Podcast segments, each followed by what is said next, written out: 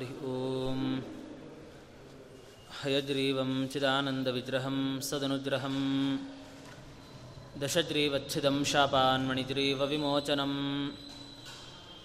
सुग्रीवाभयदं सम्यरुद्रसेन विभूतिदम् उग्रविग्रहहन्तारं भक्ताभयचरग्रहम् स्वनामग्रहणादेव निरस्तग्रहविग्रहं वृन्दावनरतं वन्दे ब्रह्मरुद्रेन्द्रवन्दितम् स्वान्तस्थानन्तशय्याय पूर्णज्ञानरसार्णसे उत्तुण्डवात्तरञ्जाय मध्वदुद्धाब्धये नमः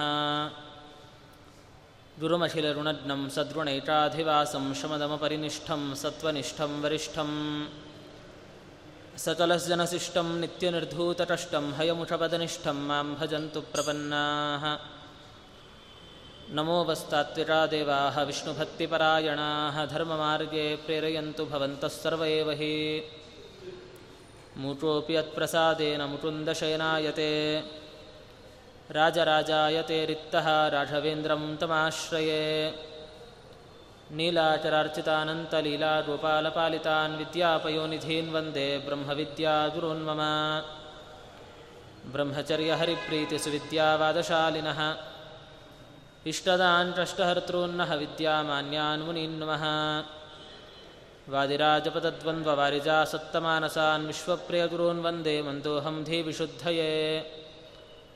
ಚಿಂತಾಮಣಿಂ ಸ್ವಭಕ್ತಾನಾಂ ಕಲ್ಪವೃಕ್ಷಂಚ ಚಾಮದಂ. ಸ್ವಾಮಿನಂ ತ್ವಾಂ ರಹುಪ್ರೇಮತೀರ್ಥಂ ವಂದೇಹ್ಯಭೀಷ್ಟದಂ ಅಜ್ಞಾನತಿಮಿರಚ್ಛೇದಂ ಬುದ್ಧಿಸಂಪತ್ಪ್ರದಾಯಕಂ. विज्ञानविमलं शान्तं विजयाख्यगुरुं भजे आपादमौलिपर्यन्तं गुरूणामाकृतिं स्मरेत् तेन विघ्नाः प्रणश्यन्ति सिद्ध्यन्ति च मनोरथाः श्रीगुरुभ्यो नमः हरि ओम्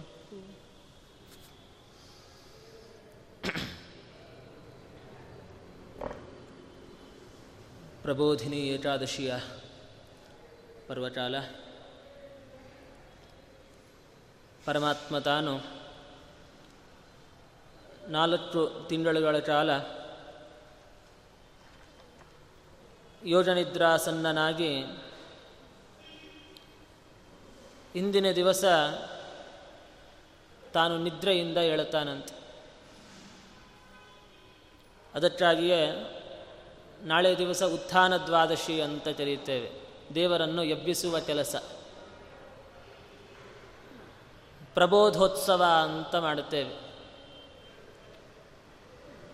ಅಂದರೆ ಪರಮಾತ್ಮ ತಾನು ಏನು ಈ ನಾಲ್ಕು ತಿಂಗಳುಗಳ ಕಾಲ ಭಗವಂತ ತಾನು ಮಲಗಿರ್ತಾನೆ ಅಂತಹ ಭಗವಂತನಿಗೆ ಸುಪ್ರಭಾತವನ್ನು ಹೇಳಿ ಮಂಡಳ ವಾದ್ಯಗಳಿಂದ ಪರಮಾತ್ಮನನ್ನು ತಾ, ನಾವು ಎಬ್ಬಿಸಬೇಕಂತ. ಅದಕ್ಕಾಗಿ ಪ್ರಬೋಧೋತ್ಸವ ಅಂತ ಕರೀತಾರೆ. ಭಗವಂತ ಎದ್ದ ತಕ್ಷಣ ತುಳಸೀದೇವಿಯನ್ನು ವಿವಾಹತ್ತಾನೆ ನಾಳೆ ತುಳಸಿಯಲ್ಲಿ ವಿಶೇಷವಾಗಿ ಲಕ್ಷ್ಮೀದೇವಿಯ ಒಂದು ಸನ್ನಿಧಾನ ಬರುತ್ತೆ. ಯಾವಾಗಲೂ ಇದ್ದೇ ಇರುತ್ತೆ, ಇಲ್ಲ ಅಂತಿಲ್ಲ. ಆದರೆ ಉತ್ಥಾನ ದ್ವಾದಶಿಯಂದು ಮಾತ್ರ ಲಕ್ಷ್ಮೀದೇವಿಯ ಒಂದು ಸಾನ್ನಿಧ್ಯ ಅಧಿಕವಾಗತ್ತೆ ಅಂತಾರೆ ಶಾಸ್ತ್ರಕಾರರು. ಅದಕ್ಕಾಗಿ ತುಳಸಿ ಕಲ್ಯಾಣವನ್ನು ಮಾಡತಕ್ಕಂಥ ಒಂದು ಪದ್ಧತಿ ನಮ್ಮಲ್ಲಿ ಬಂದಿದೆ. ಪ್ರಕೃತ ನಿನ್ನೆ ದಾಸ ಚತುಷ್ಟಯರಲ್ಲೊಬ್ಬರಾಗಿರತಕ್ಕಂಥ ವಿಜಯರಾಯರ ಆರಾಧನಾ ಮಹೋತ್ಸವ ನಡೆಯಿತು. ಇವತ್ತು ಅವರ ಉತ್ತರಾರಾಧನಾ, ಏಕಾದಶಿ ಪ್ರಯುಕ್ತ ನಾಳೆ ಅದನ್ನು ಆಚರಣೆ ಮಾಡುತ್ತೇವೆ. ಅಂತೂ ವಿಜಯರಾಯರ ಚರಿತ್ರೆಯ ಬಗ್ಗೆ ಅವರು ರಚನೆ ಮಾಡಿಕೊಟ್ಟಿರತಕ್ಕಂಥ ಕೆಲವೊಂದು ಸುಳಾದಿಗಳ ಬಗ್ಗೆ ನಿನ್ನೆ ತನಕ ನೀವು ಶ್ರವಣವನ್ನು ಮಾಡಿದ್ದೀರಿ. ಇವತ್ತು ಮತ್ತು ನಾಳೆ ಎರಡು ದಿವಸಗಳ ಕಾಲ ವಿಜಯರಾಯರ ಪ್ರಾರ್ಥನಾ ಸುಳಾದಿಗಳ ಬಗ್ಗೆ ಹೇಳಬೇಕು ಅಂತ ಇಲ್ಲಿಯ ವ್ಯವಸ್ಥಾಪಕರು ತಿಳಿಸಿದಂತೆ ವಿಜಯರಾಯರು ರಚನೆ ಮಾಡಿಕೊಟ್ಟಿರತಕ್ಕಂತಹ ವಾಯುಮಹಿಮಾ ಸುಳಾದಿಯನ್ನು ಯಥಾಶಕ್ತಿಯಾಗಿ ಅನುವಾದ ಮಾಡುವಂಥ ಪ್ರಯತ್ನವನ್ನು ಮಾಡುತ್ತಾ ಇದ್ದೇನೆ. ವಿಜಯರಾಯರ ಮಾತುಗಳಿಗೆ ನಾವು ಅರ್ಥ ಹಚ್ಚಬೇಕು ಅಂತಂದರೆ ಅಷ್ಟು ಸುಲಭದ ಕೆಲಸ ಅಲ್ಲ ಅದು. ಬಹಳ ಗಂಭೀರವಾಗಿರತಕ್ಕಂಥ ಶೈಲಿ ವಿಜಯರಾಯರದ್ದು. ವೇದಗಳಲ್ಲಿ, ಪುರಾಣಗಳಲ್ಲಿ, ಇತಿಹಾಸದಲ್ಲಿ ಅಲ್ಲಲ್ಲಲ್ಲಿ ಏನು ಉಪಾಖ್ಯಾನಗಳ ನಿರೂಪಣೆ ಆಗಿರ್ತಾವೆ ಅದನ್ನೆಲ್ಲ ವಿಜಯರಾಯರು ಸಂಗ್ರಹ ಮಾಡಿ ಒಂದು ಕಡೆ ಹೇಳ್ತಾ ಹೋಗ್ತಾರೆ ತಮ್ಮ ಸುಳಾದಿಗಳಲ್ಲಿ. ಹಾಗಾಗಿ ಆ ವಾಕ್ಯಗಳನ್ನು ನೋಡುವಾಗ ಅದು ಎಲ್ಲಿ ಬಂತು, ಏನು ಅಂತ ಅದನ್ನು ಹುಡುಕಾಡೋದೇ ಕೆಲವು ಕಡೆ ಕಷ್ಟ ಆಗಿಬಿಡುತ್ತೆ, ಗೊತ್ತಾಗುವುದಿಲ್ಲ. ಅದಕ್ಕೆ ವಿಜಯರಾಯರ ಬಗ್ಗೆ ಹೇಳುವಾಗ ನಮ್ಮ ವ್ಯಾಸವಿಠಲದಾಸರು ವಿಜಯರಾಯರ ಶಿಷ್ಯರೇ ಆಗಿ ತಿಮ್ಮಣ್ಣದಾಸರಿಂದ ವಿಜಯರಾಯರಿಂದ ಅಂಕಿತ ಪಡೆದವರು ತಿಮ್ಮಣ್ಣದಾಸರು ಅಂತಹ ತಿಮ್ಮಣ್ಣದಾಸರಿಂದ ಅಂಕಿತವನ್ನು ಪಡೆದುಕೊಂಡಿರತಕ್ಕಂಥವರೇ ಕಲ್ಲೂರು ಸುಬ್ಬಣ್ಣಾಚಾರ್ಯರು, ವ್ಯಾಸವಿಠಲ ಅಂತವರಿಗೆ ಅಂಕಿತವನ್ನು ಕೊಟ್ಟರು ಅಂತಹ ವ್ಯಾಸವಿಠಲದಾಸರು ವಿಜಯ ಕವಚವನ್ನು ನಕ್ಷತ್ರ ಮಾಲಿಕಾ ಸ್ತೋತ್ರ ಇಪ್ಪತ್ತೇಳು ನುಡಿಗಳಲ್ಲಿ ವಿಜಯ ಕವಚವನ್ನು ರಚನೆ ಮಾಡಿ ಕೊನೆಯೇ ಹೇಳುತ್ತಾರೆ, ಸಟೆಯಿದಲ್ಲವೋ ವ್ಯಾಸ ವಿಠಲವಲ್ಲನೋ ಪಠಿಸಬಹುದಿದು ಕೇಳಿ ಕುಟಿಲರಹಿತರು. ವಿಜಯರಾಯರ ಕವಚವನ್ನು ಪಾರಾಯಣ ಮಾಡಬೇಕಾದ್ರೆ ನಮ್ಮಲ್ಲಿ ಏನು ಅಧಿಕಾರ ಇರಬೇಕಪ್ಪ ಅಂತ ಪ್ರಶ್ನೆ ಬಂದರೆ, ಕುಟಿಲರಹಿತರು ಅಂತಂದರು. ಯಾರ ಮನಸ್ಸಿನಲ್ಲಿ ಆದರೆ ಚೂರು ಸಹಿತ ಕುಟಿಲತನ, ಆ ಕೌಟಿಲ್ಯ ಅಧರ್ಮದ ಬುದ್ಧಿ ಯಾರ ಮನಸ್ಸಿನಲ್ಲಿ ಚೂರು ಇರುವುದಿಲ್ಲವೋ, ಅವರು ವಿಜಯರಾಯರ ಕವಚವನ್ನು ಪಾರಾಯಣ ಮಾಡಲಿಕ್ಕೆ ಅಧಿಕಾರಿಗಳು ಅಂತಾರೆ ವ್ಯಾಸವಿಠಲದಾಸರು. ಹಾಗಾದರೆ ನಾವು ಮಾಡಬಾರ್ದೇನ್ರಿ? ನಮಗಿನ್ನೂ ಕಾಮಕ್ರೋಧಾದಿ ದೋಷಗಳಿನ್ನ ಇದ್ದಾವೆ. ಇನ್ನು ಕುಟಿಲ ಬುದ್ಧಿ ಇದೆ. ಹಾಗಾದರೆ ಪಾರಾಯಣ ಮಾಡಲಿಕ್ಕೆ ಅಧಿಕಾರಿಗಳಲ್ವೇನು ಅಂದರೆ, ಹೌದು, ಈಗಲೂ ಪಾರಾಯಣ ಮಾಡಬೇಕು. ಯಾಕೆಂದರೆ ಅದನ್ನು ಕಳ್ಕೊಳ್ಳಿಕ್ಕಾಗಿ ಪಾರಾಯಣವನ್ನು ಮಾಡಬೇಕು. ಅದು ಕಳೆದ ಮೇಲೆ ವಿಶೇಷವಾಗಿ ಆಗ ಅವರ ಒಂದು ಕೃತಿಯ ವಿಜಯರಾಯರ ಒಂದು ವೈಶಿಷ್ಟ್ಯ ನಿಜವಾಗಿ ಆಗ ಅರ್ಥ ಆಗತ್ತಂತ. ಹಾಗೆ ಅವರ ಕುರಿತಾದ ಒಂದು ಸ್ತೋತ್ರವನ್ನು ಪಾರಾಯಣ ಮಾಡಬೇಕಾದರೆ ಇಷ್ಟು ಅಧಿಕಾರ ಇರಬೇಕಾದರೆ ವಿಜಯರಾಯರೇ ರಚನೆ ಮಾಡಿಕೊಟ್ಟಿರತಕ್ಕಂತಹ ಅವರ ದೇವರ ನಾಮಗಳಾಗಿರಬಹುದು ಸುಳಾದಿಗಳಾಗಿರಬಹುದು ಅದನ್ನು ನಾವು ಹೇಳಬೇಕಾದರೆ ಇನ್ನೆಷ್ಟು ಅಧಿಕಾರ ನಮ್ಮಲ್ಲಿದ್ದಿರಬೇಕು. ಅದನ್ನು ಹೇಳುವುದಾಗಲಿ, ಅಥವಾ ಅದರ ಅರ್ಥ ಚಿಂತನೆಯನ್ನು ಮಾಡೋದಾಗಲಿ, ಅದೆಲ್ಲ ಬಹಳ ಹೆಚ್ಚಿನ ಪುಣ್ಯ ಇದ್ದರೆ ಮಾತ್ರ ಅದಾಗಲಿಕ್ಕೆ ಸಾಧ್ಯ. ಆದರೂ ವಿಜಯರಾಯರ ಕರುಣೆಯಿಂದ ನಮ್ಮ ಯೋಗ್ಯತೆ ಇಲ್ಲದೇ ಇದ್ದರೂ ಸಹಿತ ಏನು ಅವರ ಒಂದು ಗ್ರಂಥಗಳ ಅರ್ಥವನ್ನು ತಿಳಿಬೇಕು ಅಂತ ಒಂದು ಹಂಬಲ ಅದರಿಂದ ವಿಜಯರಾಯರ ಪ್ರಾರ್ಥನೆಯನ್ನು ಮಾಡಿಕೊಂಡು ಅವರ ತೃತಿಗಳ ಅರ್ಥವನ್ನು ಯಥಾಶಕ್ತಿಯಾಗಿ ನೋಡುವ ಪ್ರಯತ್ನವನ್ನು ಮಾಡ್ತಾ ಇದ್ದೇವೆ. ವಿಜಯರಾಯರಿಗೆ ಸುಳಾದಿದಾಸರು ಅಂತಲೇ ಹೆಸರು. ನೂರಾರು ಸುಳಾದಿಗಳನ್ನು ರಚನೆ ಮಾಡಿಕೊಟ್ಟಿದ್ದಾರೆ. ಒಟ್ಟು ಅವರ ತೃತಿಗಳ ಸಂಖ್ಯೆ ಎಪ್ಪತ್ತೈದು ಸಾವಿರ ಅಂತ ಹೇಳಿ. ನೀವು ಅವರ ಚರಿತ್ರೆಯಲ್ಲಿ ಕೇಳಿರಬಹುದು. ತ್ರಿಪಾದೋನ ಪಂಚಲಕ್ಷ ಅಂತ ಹೇಳುತ್ತಾರೆ. ಅದರಲ್ಲೊಂಚೂರು ವಿವಾದ ಇದೆ. ಇಪ್ಪತ್ತೈದು, ಎಪ್ಪತ್ತೈದು ಅಂತ ಸ್ವಲ್ಪ ವಿವಾದ ಇದೆ ನಮ್ಮಲ್ಲಿಯೇನೆ. ಹೆಚ್ಚಿನ ವಿದ್ವಾಂಸರ ಅಭಿಪ್ರಾಯ, ಎಪ್ಪತ್ತೈದು ಸಾವಿರ ಕೃತಿಗಳನ್ನು ವಿಜಯರಾಯರು ರಚನೆ ಮಾಡಿದರು ಅಂತ.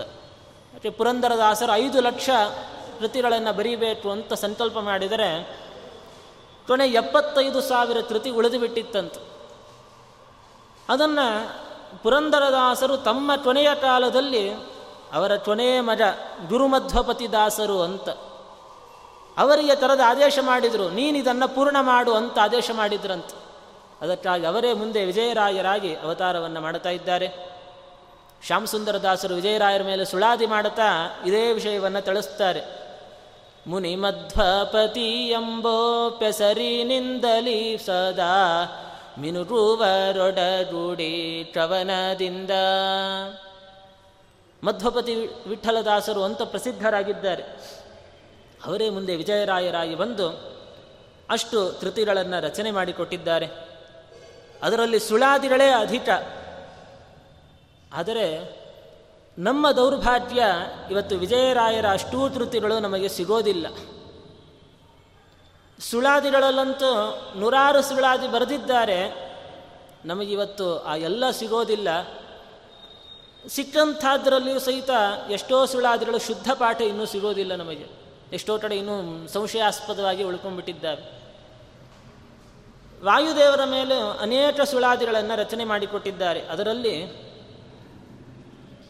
ಪ್ರತ್ಯಕ್ಷವಾಗಿ ಮೂಲ ರೂಪದ ಮಹಿಮೆಯನ್ನೇ ವರ್ಣನೆ ಮಾಡುತ್ತಾ ರಚನೆ ಮಾಡಿರತಕ್ಕಂಥದ್ದು ವಾಯು ಮಹಿಮಾ ಸುಳಾದಿ ಅಂತ ಕರೀತಾರೆ ಇದಕ್ಕೆ. ಪ್ರಾರಂಭದಲ್ಲಿ ಹೇಳುತ್ತಾ ಧಾತೃತ್ರಯ ಚೇ ಗುರು ಸೂತ್ರ ನಾಮ ಚ ವಾಯುಪುತ್ರ ನೋ ಜಯ ಸಂಕರುಷಣ ದೇವಜೆ ನೇತ್ರತ್ರಯಾದಿಗಳು ಪರಮ ಶಿಷ್ಯರು ಈತಗೆ, ಸುತ್ರಾಮ ವಿಬುಧರು ಧನುಜ ಬಲವೊಂದಾಗಿ. ಆರು ತಾಳಗಳಲ್ಲಿ ಈ ಸುಳಾದಿಯ ರಚನೆ ಆಗ್ತಾ ಇದೆ. ಅಲ್ಲ, ಎಂಟು ಎಂಟು ತಾಳಗಳಲ್ಲಿ ಇದರ ರಚನೆ ಆಗ್ತಾ ಇದೆ. ಮೊದಲನೇ ತಾಳದಲ್ಲಿ ವಾಯುದೇವರ ಸ್ತೋತ್ರವನ್ನೇ, ಅರ್ಥಾತ್ ಆ ಮೂಲ ರೂಪದ ಸ್ತೋತ್ರವನ್ನೇ ವಿಜಯರಾಯರು ಎಲ್ಲಿ ಮಾಡುತ್ತಾ ಬಂದಿದ್ದಾರೆ. ಅವರ ಮಹಿಮೆ ಏನಪ್ಪ? ಯಾಕೆ ನಾವು ವಾಯುದೇವರಿಗೆ ಶರಣಾಗತರಾಗಬೇಕು? ಅದನ್ನು ವಿಜಯರಾಯರು ಹೇಳುತ್ತಾ ಧಾತ್ರಿತ್ರಯಕೆ ಗುರು. ಅವ್ರು ಹೇಳುವಂಥ ಮೊದಲ ಶಬ್ದ ನೋಡಿ. ಧಾತ್ರಿ ತ್ರಯಚೆ ಮೂರು ಲೋಚಗಳಿಗೂ ಗುರುಗಳಾಗಿದ್ದಾರೆ ಅಂತ. ತ್ರೈಲೋಚ್ಯಾಚಾರ್ಯ ಅಂತ ನಾವು ತಿಳಿತೇವೆ ವಾಯುಸ್ತುತಿಯಲ್ಲಿ ಮೊದಲನೇ ಶ್ಲೋಕದಲ್ಲಿ ಹತ್ತರೆದಿದ್ದಾರೆ ತ್ರೈಲೋಚ್ಯಾಚಾರ್ಯ ಪ ಪಾದೋಜ್ವಲ ಜಲಜ ಲಸತ್ ಪಾಂಸವೋಸ್ಮಾನ್ ಪುನಂತು. ಮೂರು ಲೋಟಗಳಿಗೆ ಗುರು ಅಂತಂದರು ವಾಯುದೇವರನ್ನು. ಅಲ್ಲ ಸರಿ, ಮೂರು ಲೋಟ ಅಂದರೆ ಯಾವುದು? ಮೂರು ಲೋಟವನ್ನು ಅನೇಕ ರೀತಿಯಲ್ಲಿ ಹೇಳ್ತಾ ಬರ್ತಾರೆ. ಒಂದು ಸ್ವರ್ಗ, ಭೂಮಿ, ಪಾತಾಳ.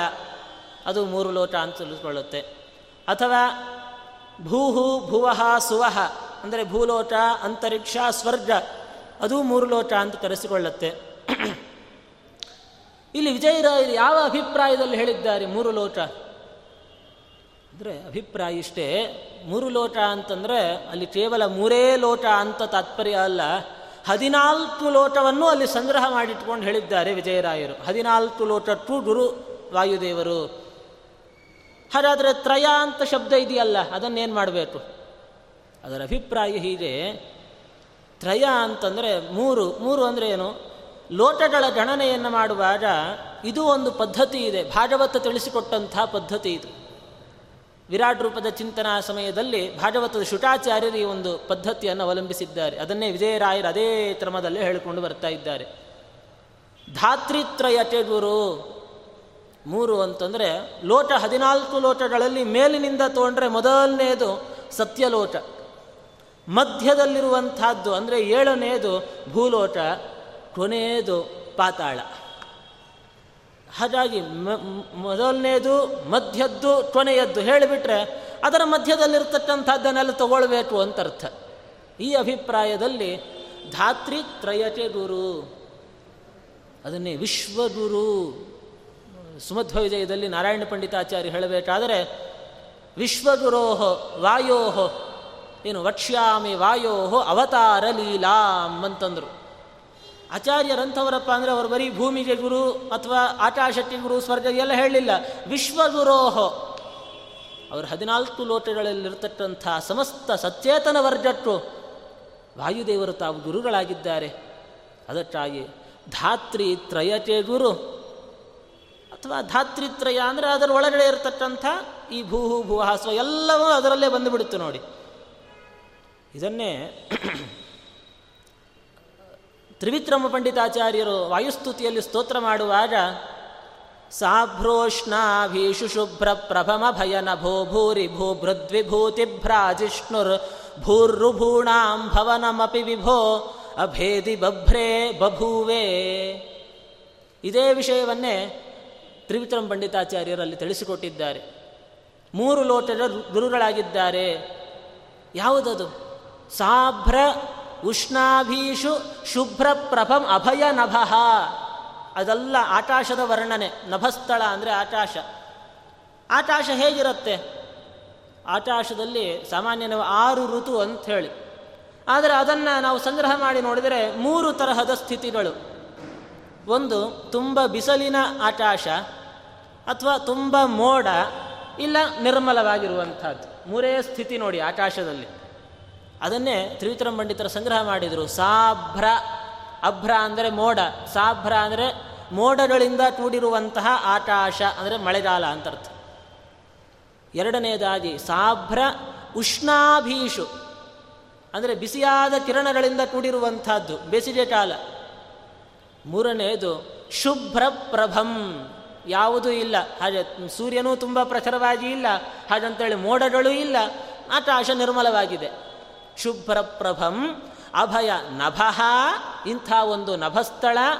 ಅಂದರೆ ಈ ಮೂರು ಸ್ಥಿತಿಗಳಿಗೆ ಒಳಪಟ್ಟಂತಹ ಒಂದು ನಭಸ್ಥಳ. ಅದು ವಾಯುದೇವರ ಅಧೀನ. ಮುಂದೆ ಅಭಯ ನಭೋ ಭೂರಿ ಭೂಭೃದ್ವಿಭೂತಿ ಭ್ರಾಜಿಷ್ಣುರ್ಭೂಹು ಆಕಾಶವನ್ನು ಹೇಳಿದ ಮೇಲೆ ಅನಂತರ ಭೂಲೋಟದ ಬಗ್ಗೆ ಹೇಳುತ್ತಾರೆ ತ್ರಿವಿಕ್ರಮ ಪಂಡಿತಾಚಾರ್ಯರು ಭೂಮಿ ಎಂಥದ್ದು ಭೂರಿ ಭೂಭೃದ್ ವಿಭೂತಿ ಭ್ರಾಜಿಷ್ಣು ಬಹಳ ಹೆಚ್ಚಾದ ಸಂಪತ್ತಿನಿಂದ ಕೂಡಿರುವಂಥದ್ದು ಈ ಒಂದು ಭೂಮಿ. ಎಲ್ಲ ಸಂಪತ್ತು ಭೂಲೋಟದಲ್ಲೇ ಭೂಮಿಯಲ್ಲೇನು, ಪೃಥ್ವಿಯಲ್ಲೇ ಇರತಕ್ಕಂಥದ್ದು ನೋಡಿ. ನಮ್ಮ ಏನೇ ಮುತ್ತು ರತ್ನಗಳು ಸಿಡಬೇಕಾದರೂ ಎಂಥ ಧಾತುಗಳು ಸಿಡಬೇಕಾದರೂ ಭೂಮಿಯನ್ನು ಅರಿದು ಅದರಿಂದ ನಾವು ಅದನ್ನು ಪಡೆಯುತ್ತೇವೆ. ಅದಕ್ಕೆ ಅಂಥ ಭ್ರಾಜಿಷ್ಣುರ್ ಭೂಹು ಬಹಳ ಸಂಪತ್ತಿಗೆ ಆಸ್ಪದವಾಗಿರತಕ್ಕಂಥ ಈ ಒಂದು ಭೂಲೋಟ ಏನಿದೆ? ಇಂಥ ಭೂಲೋಟ ಅದು ವಾಯುದೇವರ ಅಧೀನ. ಕೊನೆಯದಾಗಿ ಆ ಸ್ವರ್ಗದ ಬಗ್ಗೆ ಹೇಳಬೇಕಾಗಿತ್ತು. ನೋಡಿ, ಮೂರು ಲೋಟಗಳಲ್ಲಿ ಭೂಲೋಟ, ಅಂತ ಆಕಾಶ, ಸ್ವರ್ಗ. ಅದರಲ್ಲಿ ಆಕಾಶದ ಬಗ್ಗೆ ಹೇಳಿದರು, ಭೂಮಿಯ ಬಗ್ಗೆ ಹೇಳಿದರು, ಸ್ವರ್ಗದ ಬಗ್ಗೆ ಹೇಳಬೇಕಾಗಿದೆ. ಅದನ್ನು ಹೇಳುತ್ತಾ, ವಿಭೂಣಾಂ, ರುಭೂಣಾಂ ಭವನಮಪಿ. ರುಭುಗಳು ಅಂತಂದರೆ ದೇವತೆಗಳು, ಅವರ ಭವನ ಅಂತಂದರೆ ಸ್ವರ್ಗ. ಇಂತಹ ಈ ಮೂರು ಲೋಟಗಳು, ಯಾವುದು? ಸಾಭ್ರೋಷ್ಣಾಭೀಶು ಶುಭ್ರ ಪ್ರಭಮ ಅಭಯ ನಭಃ ಭೂರಿ ಭೂಭೃದ್ವಿಭೂತಿ ಭ್ರಾಜಿಷ್ಣುರ್ಭೂಹು ರುಭೂಣಾಂ ಭವನಂ. ಆಕಾಶ, ಭೂಮಿ, ಸ್ವರ್ಗ. ಈ ಮೂರು ಸಹಿತ ಅಭೇದಿ ಬಭ್ರೆ ಬಭೂವೇ. ಈ ಮೂರು ಲೋಟಗಳು ಯಾವ ವಾಯುದೇವರಿಂದ ಏನಭ್ರೂ ವಿಭ್ರಮಸ್ತೆ? ಏನ ಅಂದರೆ ಇಂಥ ಈ ವಾಯುದೇವರಿಂದ ಈ ಮೂರು ಲೋಟಗಳು ಬಭೂವೆ ಸೃಷ್ಟಿಯಾಗ್ತಾವೆ. ಬಭ್ರೆ ಇದೆಲ್ಲ ಧರಿಸಲ್ಪಡ್ತಾವೆ. ಕೊನೆಗೆ ಅಭೇದಿ, ಇದು ನಾಶ ಆಗ್ತಾವೆ. ಅಂದರೆ ಈ ಮೂರು ಲೋಟಗಳ ಸೃಷ್ಟಿಸ್ಥಿತಿ ಸಂಹಾರ, ಅದು ವಾಯುದೇವರ ಅಧೀನ. ಅಭೇದಿ, ಬಭ್ರೆ, ಬಭೂವೆ ಏನಭ್ರೂ ವಿಭ್ರಮಸ್ತೆ. ಇದೆಲ್ಲ ಹಜಾರೆ ವಾಯುದೇವರು ಈ ಮೂರು ಲೋಟಗಳ ಇಷ್ಟೆಲ್ಲ ಕೆಲಸ ಮಾಡ್ತಿದ್ದಾರೆ ಅಂದರೆ, ಯಾರೋ ಅಂದ್ರೆ ಪಾಪ ವಾಯುದೇವರು ಎಷ್ಟು ಶ್ರಮ ಆಯಿತೋ ಏನೋ ಅಂತ. ಏನು ಶ್ರಮ ಇಲ್ವಂತೆ. ಯಾಕೆಂದರೆ ಏನಭ್ರೂ ವಿಭ್ರಮಸ್ತೆ ಅದು ಅಷ್ಟು ಸುಲಭದಲ್ಲಿ ಲೀಲಾಜಾಲವಾಗಿ ನಡೀತಕ್ಕಂಥ ಕೆಲಸ ಅವರಿ. ಭ್ರಮಯತು ಸುಭೃಶಂ ಬಭ್ರುವತ್ ದುರ್ಭೃತಾಶಾನ್ ಭ್ರಾಂತರ ಭೇದಾವಭಾಸ ಸ್ಥಿತಿ ಭಯಮಭಿಭೂಹು ಭೋಕ್ಷ್ಯತೋ ಮಾಯಿ ಭಿಕ್ಷೂನ್. ಎಲ್ಲ ಮಹಾಪ್ರಾಣಿಗಳು ಬೆಳೆಸ್ಬಿಟ್ಟಿದ್ದಾರೆ ನೋಡಿ. ಎಲ್ಲೂ ಸಾಮಾನ್ಯ ಸರಳ ಇಲ್ಲೇ ಇಲ್ಲ. ಎಲ್ಲ ಮಹಾಪ್ರಾಣಗಳನ್ನು ಬೆಳೆಸಿದ್ದಾರೆ. ತ್ರಿವಿ, ಅಂದರೆ ವಾಯುದೇವರ ಮಹಿಮಾ ಅಷ್ಟು ಉತ್ಕೃಷ್ಟವಾಗಿರತಕ್ಕಂಥದ್ದು ಅಂತ ಅರ್ಥ ಅಂತಹ ಈ ವಾಯುದೇವರೇ, ನೀವೇ ಈ ಎಲ್ಲ ಮುಂದೆ ಆ ಎಲ್ಲ ಮಾಯಾವಾದಿಗಳನ್ನು ನಿಗ್ರಹ ಮಾಡ್ರಿ ಅಂತ ಸ್ತೋತ್ರ ಬಂದಿದೆ. ಅಂತೂ ಸದ್ಯ ನಮಗೆ ಬೇಕಾದದ್ದು ಧಾತ್ರಿತ್ರಯತೆ ಗುರು. ತ್ರಿವಿಕ್ರಮ ಪಂಡಿತಾಚಾರ್ಯರಿ ಈ ಒಂದು ಶ್ಲೋಕವನ್ನೇ ವಿಜಯರಾಯರು ಇಲ್ಲಿ ಸಂಗ್ರಹ ಮಾಡಿಕೊಡ್ತಾ ಇದ್ದಾರೆ. ಧಾತ್ರಿತ್ರಯತೆ ಗುರು. ಸೂತ್ರ ನಾಮಕ ಸೂತ್ರ ಅಂತ ವಾಯುದೇವರಿಗೆ ಹೆಸರು. ಶ್ರೀಮದಾಚಾರ್ಯರು ತಮ್ಮ ಗ್ರಂಥಗಳಲ್ಲಿ ಅನೇಕ ಕಡೆ ಈ ಸೂತ್ರ ಅನ್ನತಕ್ಕಂಥ ಶಬ್ದವನ್ನು ಬಳಸಿದ್ದಾರೆ ತಮ್ಮ ಸರ್ವಮೂಲ ಗ್ರಂಥಗಳಲ್ಲಿ. ಸೂತ್ರಂ ಸ ವಾಯು ಪುರುಷೋ ಬಿರಿಂಚ ಮಹಾಭಾರತ ತಾತ್ಪರ್ಯದಲ್ಲಿ ಹೇಳಬೇಕಾದರೆ ಸೂತ್ರಂ ಸ ವಾಯು. ವಾಯುದೇವರು ಸೂತ್ರನಾಮಕರಾಗಿದ್ದಾರೆ. ಸರಿ ಸೂತ್ರ ಅಂತ ಹೇಳ್ತಾರೆ. ಸಸೂತ್ರಾತ್ಮ ಸಮುದ್ದಿಷ್ಟ ವಾಯು ಲೋಕ ಪ್ರಣಾಯಕ. ಮತ್ತೊಂದು ಕಡೆ ಹೇಳ್ತಾರೆ ಶ್ರೀಮದಾಚಾರ್ಯರು. ಇಷ್ಟೆಲ್ಲ ಕರೀತಾ ಅನೇಕ ಕಡೆ ಪ್ರಯೋಗ ಮಾಡಿದ್ದಾರೆ. ಯಾಕೆ ಸೂತ್ರ ಅಂತ ಹೆಸರು ವಾಯುದೇವರಿಗೆ? ಅದಕ್ಕೆ ಶ್ರೀಮದಾಚಾರ್ಯರೇ ಬೃಹದಾರಣ್ಯಕೋಪನಿಷತ್ ಭಾಷ್ಯದಲ್ಲಿ ಕಾರಣವನ್ನು ತಿಳಿಸಿಕೊಟ್ಟಿದ್ದಾರೆ. ಸ್ಯೂತಂ ಜಗದಿದಂ ಯಸ್ಮಿನ್ ಸೂತ್ರಂ ವಾಯುರಸೌ ಸ್ಮೃತಃ. ಈ ಸಮಸ್ತ ಜಗತ್ತು ಸಹಿತ ಯಾರಲ್ಲಿ ಸ್ಯೂತಂ, ಯಾರಲ್ಲಿ ಅಡಗಿದೆಯೋ ಯಾರಲ್ಲಿ ಹೆಣೆದುಕೊಂಡಿದೆಯೋ, ಅವರೇ ಸೂತ್ರ. ಅರ್ಥಾತ್ ಸಮಸ್ತ ಬ್ರಹ್ಮಾಂಡವು ವಾಯುದೇವರು ಇದನ್ನು ಧಾರಣೆ ಮಾಡಿದ್ದಾರೆ, ವಾಯುದೇವರನ್ನು ಆಶ್ರಯಿಸಿಕೊಂಡಿದೆ. ಅದಕ್ಕಾಗಿ ವಾಯುದೇವರಿಗೆ ಸೂತ್ರ ಅಂತ ಕರೀತಾ ಇದ್ದಾರೆ. ಸಾಮಾನ್ಯವಾಗಿ ಸೂತ್ರ ಅಂದರೆ ಹಜ್ಜ ಅಥವಾ ದಾರ ಅಂತ. ಇವಾಗ ಎಲ್ಲ ಹೂಗಳು ನಿಲ್ಲಬೇಕಾದ್ರೆ ಒಳಗಡೆ ಸೂತ್ರ ಇದ್ದರೆ ಮಾತ್ರ ನಿಲ್ಲಿಕ್ಕೆ ಸಾಧ್ಯ. ಅದು ಹೂಗಳೇ ಇರಲಿ, ಮಣಿಗಳೇ ಇರಲಿ. ಒಳಗಡೆ ಸೂತ್ರ ಇದ್ದರೆ ಮಾತ್ರ. ಕಾರಣ, ಆ ಸೂತ್ರ ಅದು ಕಾಣಿಸಿಕೊಳ್ಳೋದಿಲ್ಲ ನೋಡಿ. ನಾವು ಮೇಲ್ನೋಟಕ್ಕೆ ಹೂಮಾಲೆಯನ್ನು ನೋಡಿದಾಗ ಮೇಲೆಲ್ಲ ಪುಷ್ಪಗಳು ನಮಗೆ ಕಾಣಿಸ್ತಾವೆ. ಒಳಗಿರುವಂತಹ ದಾರ ಕಾಣುವುದಿಲ್ಲ. ಆ ರೀತಿಯಲ್ಲಿ ವಾಯುದೇವರು ತಾವು ಜಗತ್ತಿನ ಅಂತರ್ಯಾಮಿಗಳಾಗಿ ಈ ಸಮಸ್ತ ಬ್ರಹ್ಮಾಂಡವನ್ನು ತಾವು ರಕ್ಷಣೆ ಮಾಡುತ್ತಾ ಇದ್ದಾರೆ, ಆದರೆ ತಾವು ಮಾತ್ರ ಯಾರಿಗೂ ಕಾಣಿಸ್ತಾ ಇಲ್ಲಂತೆ. ಅದಕ್ಕೆ ಸೂತ್ರಂ. ಇದೆ ಸೂತ್ರ ಅಂತ ವಾಯುದೇವರನ್ನು ತೆರೀತಾ ಇದ್ದಾರೆ. ಅಥವಾ ಸರ್ವಜ್ಞಾನ ತಥಾಯುಷ್ವಾತ್ ಸೂತ್ರಾತ್ಮ ವಾಯುರುಚ್ಯತೆ. ಇನ್ನೊಂದು ಕಡೆ ಶ್ರೀಮದಾಚಾರ್ಯರು ಹೇಳುತ್ತಾರೆ, ಸರ್ವಜ್ಞತ್ವ, ಸರ್ವಜ್ಞ ಎಲ್ಲ ಎಲ್ಲವನ್ನ ಬಲ್ಲಂಥವರಾಗಿದ್ದಾರೆ, ಚೆನ್ನಾಗಿ ತಿಳ್ಕೊಂಡಿದ್ದಾರೆ. ಜೊತೆಗೆ ಆಯುಷ್ಯನ ದೇವತೆ ವಾಯುದೇವರು. ಅಂತಹ ವಾಯುದೇವರು ಸೂತ್ರ ನಾಮಕ ಹೆಸರೇನು ವಾಯು, ಆ ವಾಯು ಶಬ್ದನೇ ಹೇಳ್ತಾ ಇದೆ. ವಾ ಅಂದರೆ ಸರ್ವಜ್ಞತ್ವ, ಆಯು ಅಂದರೆ ಆಯುಸ್ಸಿನ ಅಧಿಪತಿತ್ವ. ಅಂತಹ ವಾಯು ಯಾರಪ್ಪ? ಪುತ್ರನು ಜಯ ಸಂಕರುಷಣ ದೇವಗೆ ಜಯಾಪತಿ ಸಂಕರ್ಷಣ ರೂಪಿ ಪರಮಾತ್ಮ ಏನಿದ್ದಾನೆ? ಅಂಥ ಭಗವಂತನ ಪುತ್ರರಾಗಿದ್ದಾರೆ ಈ ವಾಯುದೇವರು. ಶ್ರೀಮದಾಚಾರ್ಯರು ತಾತ್ಪರ್ಯಣಯದ ಪ್ರಾರಂಭದಲ್ಲೇ ಇದನ್ನು ತಿಳಿಸ್ತಾ ಬರುತ್ತಾರೆ ಭಗವಂತ ತಾನು ಮೊದಲು ಸೃಷ್ಟಿಯನ್ನು ಮಾಡತಕ್ಕಂಥ ಸಂದರ್ಭದಲ್ಲಿ ವಾಸುದೇವಾದಿ ನಾಲ್ಕು ರೂಪಗಳನ್ನು ಸ್ವೀಕಾರ ಮಾಡಿದ. ವಾಸುದೇವ ಸಂಚರ್ಷಣ ಪ್ರದ್ಯುಮ್ನ, ಅನಿರುದ್ಧ ಅಂತ ಹೇಳಿ. ಅದರಲ್ಲಿ ವಾಸುದೇವ ರೂಪದಿಂದ ಮಾಯಾಪತಿ ವಾಸುದೇವನ ಮಕ್ಕಳೇ ಚತುರ್ಮುಖ ಬ್ರಹ್ಮದೇವರು. ಜಯಾಪತಿ ಸಂಕರ್ಷಣ ರೂಪದಿಂದ ತಾನು ವಾಯುದೇವರನ್ನು ಪಡೆದ ಭಗವಂತ. ಅನೇಕ ಬಾರಿ ದೇವತೆಗಳ ಅವತಾರ ಆಗತ್ತೆ, ಅದರಲ್ಲಿ ಇದು ಒಂದು. ಅನಂತರದಲ್ಲಿ ತೃತಿಪತಿ ಪ್ರದ್ಯುಮ್ನಾಗಿ ಭಗವಂತ ತಾನು ಸರಸ್ವತಿ ಭಾರತೀಯರನ್ನು ಪಡೀತಾನೆ. ಶಾಂತಿಪತಿ ಅನಿರುದ್ಧನಾಗಿ ಉಳಿದ ಎಲ್ಲ ತತ್ವಾಭಿಮಾನಿ ದೇವತೆಗಳನ್ನು, ತತ್ವಗಳನ್ನು ಪಡೀತಾನೆ ಪರಮಾತ್ಮ. ಇದು ಒಂದು ಬಗೆಯಾಗಿರತಕ್ಕಂಥ ಸೃಷ್ಟಿಕ್ರಮ. ಅದನ್ನೇ ವಿಜಯರಾಯರು ಸಂಗ್ರಹ ಮಾಡುತ್ತಾ ಪುತ್ರನು ಜಯ ಸಂಕರುಷಣ ದೇವಜೆ ಜಯಾಪತಿಯಾಗಿರತಕ್ಕಂಥ ಸಂಕರ್ಷಣನ ಪುತ್ರ ವಾಯುದೇವರು. ಇದನ್ನೇ ವಿಜಯರಾಯರು ತಾವು ಸಂಗ್ರಹ ಮಾಡಿಕೊಟ್ಟು ಪವಮಾನ ಜಗದಾಪ್ರಾಣ ಅನ್ನುವಂಥ ಹಾಡಿನಲ್ಲಿ ಪವಮಾನ ಜಗದಾಪ್ರಾಣ ಸಂಕರುಷಣ ಭವ ಭಯಾರಣ್ಯ ದಹನ.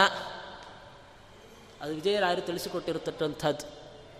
ಯಾಕೆ ಅಲ್ಲಿ ಸಾಮಾನ್ಯ ನಾವು ಹಾಡುವಾಗ ಏನಾಗತ್ತೆ ಅಂದರೆ ನಮಗೆಲ್ಲ ಕ್ಯಾಸೆಟ್ಟಿನ ಅಭ್ಯಾಸ ನೋಡಿ. ಪವಮಾನ ಪವಮಾನ ಪವಮಾನ. ಜಗದ ಪ್ರಾಣ ಸಂಕರುಷಣ ಭವಭಯಾರಣ್ಯದ. ಅಲ್ಲಿ, ಅಂದರೆ ಸಂಕರುಷಣ ಭವಭಯಾರಣ್ಯ. ಎಲ್ಲಿ ಎಲ್ಲಿಯೋ ಪದಚ್ಛೇದಗಳನ್ನು ಮಾಡಿಟ್ಬಿಟ್ಟಿರ್ತೇವೆ ನಾವು ಸಾಮಾನ್ಯ. ಅಂದರೆ ಯಾರನ್ನು ನಿಂದೆ ಮಾಡ್ತಾ ಇಲ್ಲ ನಾನು. ಸಾಮಾನ್ಯ ಎಲ್ಲರೂ ಹೇಳತಕ್ಕಂಥ ಕ್ರಮ ಹೀಗೆ ಇರುತ್ತೆ. ಅಲ್ಲಿ ಸಂಕರುಷಣ ಭವ ಅಂತ ಸಮನ್ವಯ. ಇಲ್ಲದೇ ಇದ್ದರೆ ಸಂಕರ್ಷಣ ಶಬ್ದಕ್ಕೆ ಎಲ್ಲಿ ಅನ್ವಯ ತೋರಿಸಿಕೊಡ್ತೀರಿ ನೀವು? ಪವಮಾನ ಜಗದ ಪ್ರಾಣ, ಸಂಚರ್ಷಣ ಭವಭಯಾರಣ್ಯ ದಹನ ಸಂಚರ್ಷಣ ಅಂತ ಎಲ್ಲಿ ಸಮನ್ವಯ ಅದು? ಎಲ್ಲಿ ಅನ್ವಯ ಮಾಡ್ತೀವಿ ಸಂಕರ ಶಬ್ದವನ್ನು ವಾಯುದೇವರಲ್ಲಿ ಸಮನ್ವಯ ಮಾಡ್ತೀರಾ? ಅಲ್ಲ, ಅಲ್ಲಿ ಹೇಳಿರ್ತಕ್ಕಂಥದ್ದು ಸಂಚರ್ಷಣ ಭವ ಸಂತರ್ ಭವ ಅಂದರೆ ಹುಟ್ಟು. ಸಂಚರ್ಷಣ ರೂಪಿ ಪರಮಾತ್ಮನಿಂದ ಅವತಾರ ಮಾಡಿರತಕ್ಕಂಥ ಹೇ ವಾಯುದೇವರೇ ಭಯಾರಣ್ಯ ದಹನ ಭಯವೆಂಬ ಅರಣ್ಯಕ್ಕೆ ಕಾಡ್ಗಿಚ್ಚು ವಾಯುದೇವರು. ಅದನ್ನೇ ನಿರ್ಭಯತ್ವಂ ಅರೋಜತ. ಏನು, ಹನುಮಂತ ದೇವರ ಸ್ಮರಣೆ ಮಾಡೋದು ಮಾತ್ರದಿಂದಲೇ ನಿರ್ಭಯತ್ವಂ, ಎಲ್ಲ ಎಲ್ಲ ಭಯಗಳು ಪರಿಹಾರ ಆಗಿಬಿಡ್ತಾವಂತ. ಅಂಜಿ ಚಿನ್ಯಾತಟಯ್ಯ ಅಂತ ದಾಸರು ಪದ ಮಾಡಿಕೊಟ್ಟಿದ್ದಾರಲ್ಲ, ಹನುಮಾನ ನೆನೆದರೆ ಹಾರಿ ಹೋರುವುದು ಪಾಪ. ಅವರ ಸ್ಮರಣೆ ಮಾತ್ರದಿಂದ ನಮ್ಮ ಎಲ್ಲ ಭಯಗಳು, ಪಾಪಗಳು ಎಲ್ಲ ಹಾರಿ ಹೊತ್ತಾವೆ ಹೀಗೆ ಅಂತಹ ಸಂತರುಷಣ ಭವ, ಪುತ್ರನು ಜಯ ಸಂತರುಷಣ ದೇವರೇ. ಅಷ್ಟೇ ಅಲ್ಲ, ವಾಯುದೇವರ ಮತ್ತೊಂದು ಮಹಿಮಾ ಅಂದರೆ ಪರಮಾತ್ಮನಿಂದಲೇ ನೇರ ಅವತಾರವನ್ನು ಮಾಡಿದ್ದಾರೆ. ಜೊತೆಗೆ ಈ ಜಗತ್ತನ್ನು ನಿಯಮಿಸತಕ್ಕಂತಹ ರುದ್ರಾದಿ ದೇವತೆಗಳು ಅವರು ವಾಯುದೇವರ ಶಿಷ್ಯರಾಗಿದ್ದಾರಂತೆ. ನೀವು ಒಬ್ಬರ ಬಗ್ಗೆ ತಿಳ್ಕೊಳ್ಬೇಕಾದ್ರೆ ಅವರ ಗುರು ಯಾರು, ಅವರ ಶಿಷ್ಯ ಯಾರು, ಇಬ್ಬರು ತಿಳ್ಕೊಂಡ್ಬಿಟ್ರೆ ಆ ವ್ಯಕ್ತಿಯ ಬಗ್ಗೆ ಇನ್ನೇನು ಹೆಚ್ಚು ಪರಿಚಯ ಮಾಡಿಕೊಡಬೇಕಾಗಿಲ್ಲ ನಾವು. ಇಂಥವರಿಗೆ ಗುರುಗಳು, ಇಂಥವರ ಶಿಷ್ಯರು ಅಂತಂದುಬಿಟ್ರೆ ಮಧ್ಯದ ಆ ವ್ಯಕ್ತಿಯ ವ್ಯಕ್ತಿತ್ವ ಏನು ಅಂತ ಗೊತ್ತಾಗಿಬಿಡುತ್ತೆ. ಹಾಗೆ ವಾಯುದೇವರು ಪರಮಾತ್ಮನ ಪುತ್ರರು, ಭಗವಂತನ ಶಿಷ್ಯರು ಜೊತೆಗೆ ಗುರುಗಳು ಯಾರಿಗೆ ಹೇಳುತ್ತಾರೆ, ನೇತ್ರತ್ರಯಾದಿಗಳು, ಪರಮ ಶಿಷ್ಯರು ಈತಗೆ. ರುದ್ರಾದಿ ದೇವತಾ ಸಮೂಹಕ್ಕೆ ವಾಯುದೇವರು ತಾವು ಗುರುಗಳಾಗಿದ್ದಾರಂತೆ. ಅದನ್ನೇ ನೇತ್ರತ್ರಯ ನೇತ್ರತ್ರಯ ಅಂದರೆ ಮೂರು ಕಣ್ಣುಳ್ಳಂತಹ ರುದ್ರದೇವರು, ಆದಿಗಳು ಅಂದರೆ ಆದಿ ಶಬ್ದ, ಎಲ್ಲ ಇಂದ್ರಾದಿ ದೇವತೆಗಳು. ಇಂದ್ರಾಗ್ನಿ ಯಮ, ನಿರತಿ ಎಲ್ಲ ದೇವತೆಗಳನ್ನು, ತಾರತಮ್ಯದಲ್ಲಿ ಇನ್ನು ಉಳಿದ ಎಲ್ಲ ದೇವತೆಗಳನ್ನು ಅಂದರೆ ಐದನೇ ಕಕ್ಷೆ ಹಿಡಿದು ಉಳಿದ ಎಲ್ಲ ದೇವತೆಗಳನ್ನು ನಾವು ತೆಗೆದುಕೊಳ್ಬೇಕು. ನೇತ್ರತ್ರಯಾದಿಗಳು, ಪರಮ ಶಿಷ್ಯರು ಈತಗೆ. ಪರಮ ಶಿಷ್ಯರು ಅಂತ ಕರೀತಾ ಇದ್ದಾರೆ ನೋಡಿ. ಯಾಕಪ್ಪ ಅವರಿಗೆ ಶಿಷ್ಯರು ಅಂತ ಹೇಳಿದರೆ ಸಾಲದೆ? ಇಲ್ಲ, ಪರಮ ಶಿಷ್ಯರು. ಯಾರು? ಪರಮ ಶಿಷ್ಯರು, ರುದ್ರದೇವರು. ಉಳಿದವರೆಲ್ಲ ಶಿಷ್ಯಂದರು. ತೃಪ್ತಿವಾಸನೆ ಹಿಂದೆ ನೀ ನಾಲ್ವತ್ತು ಕಲ್ಪ ಸಮೀರನಲಿ. ಶಿಷ್ಯತ್ವ ವಹಿಸ ಕಿಲಾಟಮರ್ಥಗಳೋದಿ ಜಲಧಿಯೊಳು. ಹತ್ತು ಕಲ್ಪದಿ ತಪವ ಆದಿತ್ಯರೊಳಗುತ್ತಮ ನೆನೆಸಿ. ಪುರುಷೋತ್ತಮನ ಬರಿಯಂಟ ಪದವೈದಿದೆಯೋ ಮಹದೇವ. ಅವರಲ್ಲಿ ವಾಯುದೇವರಲ್ಲಿ ಅಧ್ಯಯನ ಮಾಡಿರೋದು ಸಾಮಾನ್ಯ ಅಧ್ಯಯನ ಅಂದರೆ ನಮ್ದೆಲ್ಲ ಒಂದು ಹನ್ನೆರಡು ವರ್ಷ ಅಧ್ಯಯನ ಅಷ್ಟೇನೇ ಮುಗೀತು. ಅಬ್ಬಬ್ಬ ಅಂದರೆ ಇನ್ನೂ ಹದಿನಾರು ಅಂತ ಇಟ್ಕೊಳ್ಳಿ. ಆದರೆ ರುದ್ರದೇವರ ತಾವು ವಾಯುದೇವರಲ್ಲಿ ಅಧ್ಯಯನ ಮಾಡಿರೋದು ಎಷ್ಟು ಕಾಲಪ್ಪ ಅಂದರೆ ಹಿಂದೆ ನೀನ ನಾಲ್ವತ್ತು ವರ್ಷ ಸಮೀರನಲ್ಲಿ, ನಾಲ್ವತ್ತು ಕಲ್ಪ. ವರ್ಷನೂ ಅಲ್ಲ, ನಲವತ್ತು ಕಲ್ಪಗಳ ಪರ್ಯಂತ ವಾಯುದೇವರಲ್ಲಿ ಅಧ್ಯಯನವನ್ನು ಮಾಡ್ತಾ ಇದ್ದಾರೆ. ಹೀಗೆ ಕಲ್ಪ ಅಂತಂದರೆ ಚತುರ್ಮುಖ ಬ್ರಹ್ಮದೇವರ ಒಂದು ಹಗಲಿಗೆ ಕಲ್ಪಕಾಲ ಅಂತ ಕರೀತಾರೆ. ಆ ರೀತಿಯಲ್ಲಿ ನಲವತ್ತು ಕಲ್ಪಗಳ ಕಾಲ ನೋಡಿ. ಮನುಷ್ಯಮಾನದ ಲೆಕ್ಕಾಚಾರ ತೆಗೆದುಕೊಂಡ್ರೆ ನಾಲ್ಕುನೂರ ಮೂವತ್ತೆರಡು ಕೋಟಿ ವರ್ಷಗಳ ಕಾಲ. ಅಂಥದ್ದು ಇಂಟು ನಲವತ್ತು ಹಾಕ್ಕೊಳ್ಳಿ. ಅಷ್ಟು ವರ್ಷಗಳ ಕಾಲ ವಾಯುದೇವರಲ್ಲಿ ಎಡಬಿಡದೆ ಅಧ್ಯಯನ ಮಾಡಿದರು ರುದ್ರದೇವರು. ಅದಕ್ಕಾಗಿ ನೇತ್ರತ್ರಯಾದಿಗಳು ಪರಮ ಶಿಷ್ಯರು ಈತಗೆ. ಇವರ ಅಚ್ಛಿನ್ನ ಭಕ್ತರಾಗಿದ್ದಾರಪ್ಪ. ಅಷ್ಟು ಅಧ್ಯಯನವನ್ನು ಇವರಿಂದ ಮಾಡಿದ್ದಾರೆ. ಗುರುಗಳು ವಾಯುದೇವರಲ್ಲಂತಹ ದುರುತ್ವವನ್ನು ಮಾಡುತ್ತಿದ್ದಾರವರು. ಜೊತೆಗೆ ನೇತ್ರತ್ರಯಾದಿರಳು ಪರಮ ಶಿಷ್ಯರು ಈತಗೆ ಸುತ್ರಾಮ ವಿಬುಧರು ಧನುಜ ಬಲ ಒಂದಾಗಿ. ಇಷ್ಟು ಹೇಳ್ತಾ ಮುಂದೆ ವಾಯುದೇವರ ಒಂದು ಮಹಿಮೆಯನ್ನು ಸಮುದ್ರ ಮಥನ ಕಾಲದಲ್ಲಿ ವಾಯುದೇವರೇನಾದರೆ ವಿಷಪಾನವನ್ನು ಮಾಡಿದ್ದಾರೆ. ಆ ಮಹಿಮೆಯನ್ನು ಹೇಳ್ತಾ ಕಥಾಭಾಗಕ್ಕೆ ಹೊರಡುತ್ತಾರೆ ವಿಜಯರಾಯರು. ಸುತ್ರಾಮ ದಿವಿಜರು. ಸುತ್ರಾಮ ಸುತ್ರಾಮ ಅಂತ ಇಂದ್ರದೇವರಿಗೆ ಹೆಸರು. ಸುತ್ರಾಮ ಗೋತ್ರಭಿಧ್ವಜ್ರಿ ಅಂತ ಕೋಶದಲ್ಲಿ ಬರುತ್ತೆ. ಸುತ್ರಾಮ ದಿವಿಜರು, ಅಂದರೆ ಇಂದ್ರಾದಿ ದೇವತೆಗಳು, ಮತ್ತೆ ಧನುಜ ಬಲ, ಒಂದು ಕಡೆ ದೈತ್ಯರು.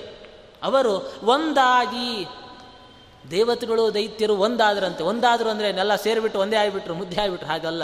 ಎರಡು ಇಬ್ಬರು ಸಹಿತ ಸಂಧಿ ಮಾಡಿಕೊಂಡ್ರು. ಕಥೆ ಗೊತ್ತು ನಿಮಗೆ? ಸಮುದ್ರ ಮಥನದ ಕಥೆ. ಭಾಗವತದಲ್ಲಿ ಅಷ್ಟಮಸ್ತಂದದಲ್ಲಿ ನಾವು ಕೇಳುತ್ತೇವೆ. ದೇವತೆಗಳು ಸುತ್ರಾಮ ದಿವಿಜರು, ಒಂದು ಕಡೆ ಧನುಜಬಲ, ಅವರಿಬ್ಬರು ಒಂದಾಗಿ, ಅಂದರೆ ಸಂಧಿ ಮಾಡಿಕೊಂಡ್ರಂತ. ಅಹಿಮೂಷಿಕ ನ್ಯಾಯದಂತೆ ದೇವತೆಗಳು ತಾವು ದೈತ್ಯರ ಜೊತೆಯಲ್ಲಿ ಸಂಧಿ ಮಾಡಿಕೊಂಡಿದ್ದಾರೆ. ಒಂದಾಗಿ, ಮಿತ್ರ ಭಾವದಲ್ಲಿ ಮಂದರ ತಂದು ಮರ್ದಿಸಲು. ಎಲ್ಲರೂ ಮಿತ್ರ ಭಾವದಲ್ಲಿ, ಎಲ್ಲ ಪರಸ್ಪರಂ ಭಾವೆಯಂತಹ ಒಬ್ಬರಿಗೊಬ್ಬರು ಸಹಾಯವನ್ನು ಸಹಾಯಕರಾಗಿದೆ ಯಾಕೆ ಅಮೃತ ಸಿಗಬೇಕಾಗಿದೆ, ಇಬ್ಬರಿಗೂ ಅಮೃತ ಪ್ರಾಪ್ತಿಯಾಗಬೇಕಾಗಿದೆ. ಅದಕ್ಕೋಸ್ಕರವಾಗಿ ಆ ಆ ಕಾಲಕ್ಕೆ, ಅಂದರೆ ತಾತ್ಕಾಲಿಕವಾಗಿ ಒಂದು ಮೈತ್ರಿಯನ್ನು ಪರಸ್ಪರ ಒಬ್ಬರಲ್ಲೊಬ್ಬರು ಮಾಡಿದರು. ಮಿತ್ರ ಭಾವದಲ್ಲಿ ಮಂದರ ತಂದು ಮರ್ದಿಸಲು. ಮಂದರ ಪರ್ವತವನ್ನು ತಂದಿಟ್ಟು ಮರ್ದನೆಯನ್ನು ಮಾಡಿದ್ದಾರಂತೆ. ಇಲ್ಲೂ ಪ್ರಶ್ನೆ ಬರುತ್ತೆ, ಯಾರು ಮಂದರ ಪರ್ವತ ತಂದಿದ್ದು? ಇಲ್ಲೇನು ಹೇಳಿದರು? ಸುತ್ರಾಮ ದಿವಿಜರು ಧನುಜಬಲ ಮಿತ್ರಭಾವದಲ್ಲಿ ಮಂದರ ತಂದು ಮರ್ದಿಸಲು. ಅಂದರೆ ದೇವತೆಗಳು ದೈತ್ಯರೇನೇ ಮಂದರ ಪರ್ವತವನ್ನು ತಂದಿಟ್ಟರು ಅವರೇ ಮಥನ ಮಾಡಿದರು. ಆದರೆ ಕಥಾ ನಿಜವಾಗ್ಲೂ ಹಾಗಿಲ್ಲ. ವಿಜಯರಾಯರ ಮಾತು ಅದಕ್ಕೆ ಕಠಿಣ ಅನ್ನತಂತಕ್ಕಂಥದ್ದು ಮೇಲ್ನೋಟಕ್ಕೆ ನಾವು ಯಾವ ಪುರಾಣಗಳ ಆಧಾರ ಇಲ್ಲದೆ ಬರೀ ವಿಜಯರಾಯರ ಮತ್ತು ಹಾಗಾಗಿ ನೋಡ್ಕೊಳ್ತಾ ಬಂದರೆ ಎಲ್ಲ ಅಪಾರ್ಥ ಆಗಿಬಿಡುತ್ತೆ. ಮಂದರ ಪರ್ವತವನ್ನು ತರಬೇಕು ಅಂತ ಭಗವಂತ ಆದೇಶ ಮಾಡಿದಾಗ ಎಲ್ಲ ದೇವತೆಗಳು ದೈತ್ಯರಲ್ಲಿ ಹೊರಟ್ರಂತ. ಅದರಲ್ಲಿ ಎಷ್ಟೋ ಜನ ಪರ್ವತವನ್ನು ಎತ್ತಲಿಕ್ಕೂ ಸಹಿತ ಸಾಧ್ಯ ಆಗಿಲ್ಲ. ಎಷ್ಟೋ ಜನ ಅದರ ಆ ಪರ್ವತದ ಬುಡದಲ್ಲಿ ಬಿದ್ದು ಚೂರು ಚೂರಾಗಿ ಬಿಟ್ಟಿದ್ದಾರೆ. ಸಾಧ್ಯ ಆಗಲಿಲ್ಲ. ಕೊನೆಗೆ ಭಗವಂತನನ್ನು ಮೊರೆ ಹೊತ್ತಾಗ ಪರಮಾತ್ಮ ತಾನೇ ಮಂದರ ಪರ್ವತವನ್ನು ತಂದಿಡ್ತಾ ಇದ್ದಾನೆ. ಇದನ್ನು ವಿಜಯರಾಯರು ಸಂಗ್ರಹ ಮಾಡಿಕೊಡ್ತಿದ್ದಾರೆ ನೋಡಿ. ಮಂದರವನ್ನು ತಂದು ಇಡಿಸಿ ಅಲ್ಲಿರ್ತಕ್ಕ ಅಲ್ಲಿ ಇಟ್ಟಿರತಕ್ಕಂಥವ ಪರಮಾತ್ಮ. ಅದನ್ನು ಶ್ರೀಮದ್ ಭಾಗವತದ ತಾತ್ಪರ್ಯದಲ್ಲೂ ಶ್ರೀಮದಾಚಾರ್ಯರು ತಾವು ತೋರಿಸಿಕೊಟ್ಟಿದ್ದಾರೆ. ಯೋನಂತ ನಾಮ ಜರುಡಸ್ತದಂಸಟೆ ಭಗವಂತ ತಾನೇ ಗರುಡಾರೂಢನಾಗಿ ಬಂದು ಮಂದರ ಪರ್ವತವನ್ನು ತಂದು ಸಮುದ್ರದ ಮಧ್ಯದಲ್ಲಿಡ್ತಾ ಇದ್ದಾನಂತ. ಕೊನೆಗೆ ಮಥನ ಪ್ರಾರಂಭ ಆಯಿತು. ಮಥನ ಮಾಡಿದ್ಯಾರು? ನಾವು ತಕ್ಷಣ ಹೇಳ್ತೇವೆ, ದೇವತೆಗಳು, ದೈತ್ಯರು, ಅವರೇ ಸಮುದ್ರ ಮಥನ ಮಾಡಿದ್ದು. ಅಲ್ಲಂತ. ಅವರು ನೆಪ ಮಾತ್ರ ನಿರ್ಮವಂಥ ಅಜಿತಃ ಸ್ವಯಂ ಅಂತು ಭಾಗವತ. ಅವರಿಬ್ಬರಲ್ಲೂ ನಿಂತು ಪರಮಾತ್ಮ ತಾನೇ ಸಮುದ್ರ ಮಥನವನ್ನು ಮಾಡ್ತಾ ಇದ್ದಾನೆ. ಮಂದರ ತಂದು ಮರ್ದಿಸಲು, ಭಗವಂತ ತಾನು ಈ ರೀತಿಯಲ್ಲಿ ಮಾಡಲು, ಮಂದರ ತಂದು ಮರ್ದಿಸಿದ್ಯಾಟೆ ಅಮೃತ ಸಿಗಲಿ ನಮಗೆ ಅಂತ ಹೇಳಿ ಆದರೆ ಬಂದದ್ದೇನು? ವಿಷ. ಪ್ರಾರಂಭದಲ್ಲಿ ಧಾತ್ರವಾದ ಮಹ ಹಲಾಹಲ ಉದುಭವಿಸೇ. ವಿಷ ಬರ್ತಾ ಇದೆ ಅಂತ, ಅದು ಎಂಥ ವಿಷ? ಧಾತ್ರವಾದ, ಧಾತ್ರ ಅಂದರೆ ಅದು ಘಾತನ ಸಂಹಾರ. ಯಾವ ಎಂಥ ವಿಷ ಹೊರ ಬಂತು ಅಂದರೆ ಅಲ್ಲಿರತಕ್ಕಂಥ ಎಷ್ಟೋ ಜನ ಆ ವಿಷದ ಒಂದು ವಾಸನೆಗೆ ಮೃತರಾಗಿ ಬಿದ್ದಿದ್ದಾರೆ, ಇನ್ನೆಷ್ಟೋ ಜನ ಮೂರ್ಛಾಕ್ರಾಂತರಾಗಿ ಕೆಳಗಡೆ ಬಿದ್ದಿದ್ದಾರೆ, ಅಂಥ ವಿಷ ಹೊರ ಬಂತಂತ. ಅದನ್ನು ವಿಜಯರಾಯರ ಶಬ್ದದಲ್ಲಿ ಸಂಗ್ರಹ ಮಾಡಿಕೊಟ್ಟಿದ್ದಾರೆ ನೋಡಿ. ಧಾತ್ರವಾದ ಇದು ನಿಜವಾಗ್ಲೂ ಶ್ರೀಮದಾಚಾರ್ಯರ ಶಬ್ದ. ಆಚಾರ್ಯ, ಆಚಾರ್ಯರು ಮತ್ತೆ ಭಾಗವತದಲ್ಲಿ ನಿರೂಪಣೆ ಬಂದು ಎಂಥ ವಿಷ ಬಂತಪ್ಪ ಅಂದರೆ, ತದಾ ಜಜದ್ರಾಸಿ ವಿಷಂ ಸಮುತ್ಥಿತಂ. ಜಗತ್ತನ್ನೇ ನುಂಜಿ ಹಾಕುವಂಥ ಸಾಮರ್ಥ್ಯವುಳ್ಳ ವಿಷ ಆ ಸಮುದ್ರದಿಂದ ಹೊರಬಂತಪ್ಪ ಅಂತಂದು ಅಂಥ, ಅದನ್ನು ವಿಜಯರಾಯರ ಸಂಗ್ರಹ ಮಾಡುತ್ತಾ ಧಾತ್ರವಾದ ಮಹಾ ಹಲಾಹಲ ಉದುಭವಿಸೇ ಅಂಥ ಒಂದು ವಿಷ ಹೊರಗಡೆ ಬಂದಾಗ ಗಾತ್ರವನ್ನು ಬಚ್ಚಿಟ್ಟು ದಾನವಾಮರರು ಓಡೇ ಎಲ್ಲ ನೋಡಿದ್ರಂತೆ ಇಂಥ ಹಲಹಲ ವಿಷ ಬರ್ತಾ ಇದೆ. ಎಲ್ಲರೂ ಅದರ ವಾಸನೆಗೆ ಬೀಳ್ತಾ ಇದ್ದಾರೆ. ಓಡಿದರಂತೆ ಎಲ್ಲ ದೇವತೆಗಳು, ದೈತ್ಯರು. ಸಾಧ್ಯ ಆಗ್ತಾ ಇಲ್ಲ ವಿಷದ ಬಾಧೆಯನ್ನು. ಯಾರಿಗೂ ಜೀರ್ಣ ಮಾಡಿಕೊಳ್ಳಿಕ್ಕೆ ಸಾಧ್ಯ ಆಗ್ತಾ ಇಲ್ಲ. ಗಾತ್ರವನ್ನು ಬಚ್ಚಿಟ್ಟು ಯಾರಿಗೂ ಕಾಣಿಸದೆ ಓಡ್ತಾ ಇದ್ದಾರಂತೆ. ಅಂತಹ ಸಂದರ್ಭದಲ್ಲಿ ದಾನವಾಮರರೋಡೆ ಚಿತ್ರವೇಗದಲ್ಲಿ ಶ್ರೀಹರಿ ಚರಣಾನುಗ್ರಹ ಪಾತ್ರನೆಂದೆನಿಸಿ. ಭಾಗವತದಲ್ಲಿ ಕಥಾ ಬರುತ್ತೆ. ಆ ಸಂದರ್ಭದಲ್ಲಿ ಎಲ್ಲ ದೇವತೆಗಳು ರುದ್ರದೇವರನ್ನ ಮೊರೆ ಹೊತ್ತರು ರುದ್ರದೇವರೇ ಬಂದು ವಿಷವನ್ನು ಪಾನ ಮಾಡಿದ್ದಾರೆ ಅಂತ ಹೇಳಿ. ಆದರೆ ಶ್ರೀಮದಾಚಾರ್ಯ ತಾತ್ಪರ್ಯ ತೋರಿಸಿಕೊಟ್ಟಿದ್ದಾರೆ. ರುದ್ರದೇವರು ಮಾಡಿದ್ದಲ್ಲ, ವಾಯುದೇವರು ಪಾನ ಮಾಡಿದರು.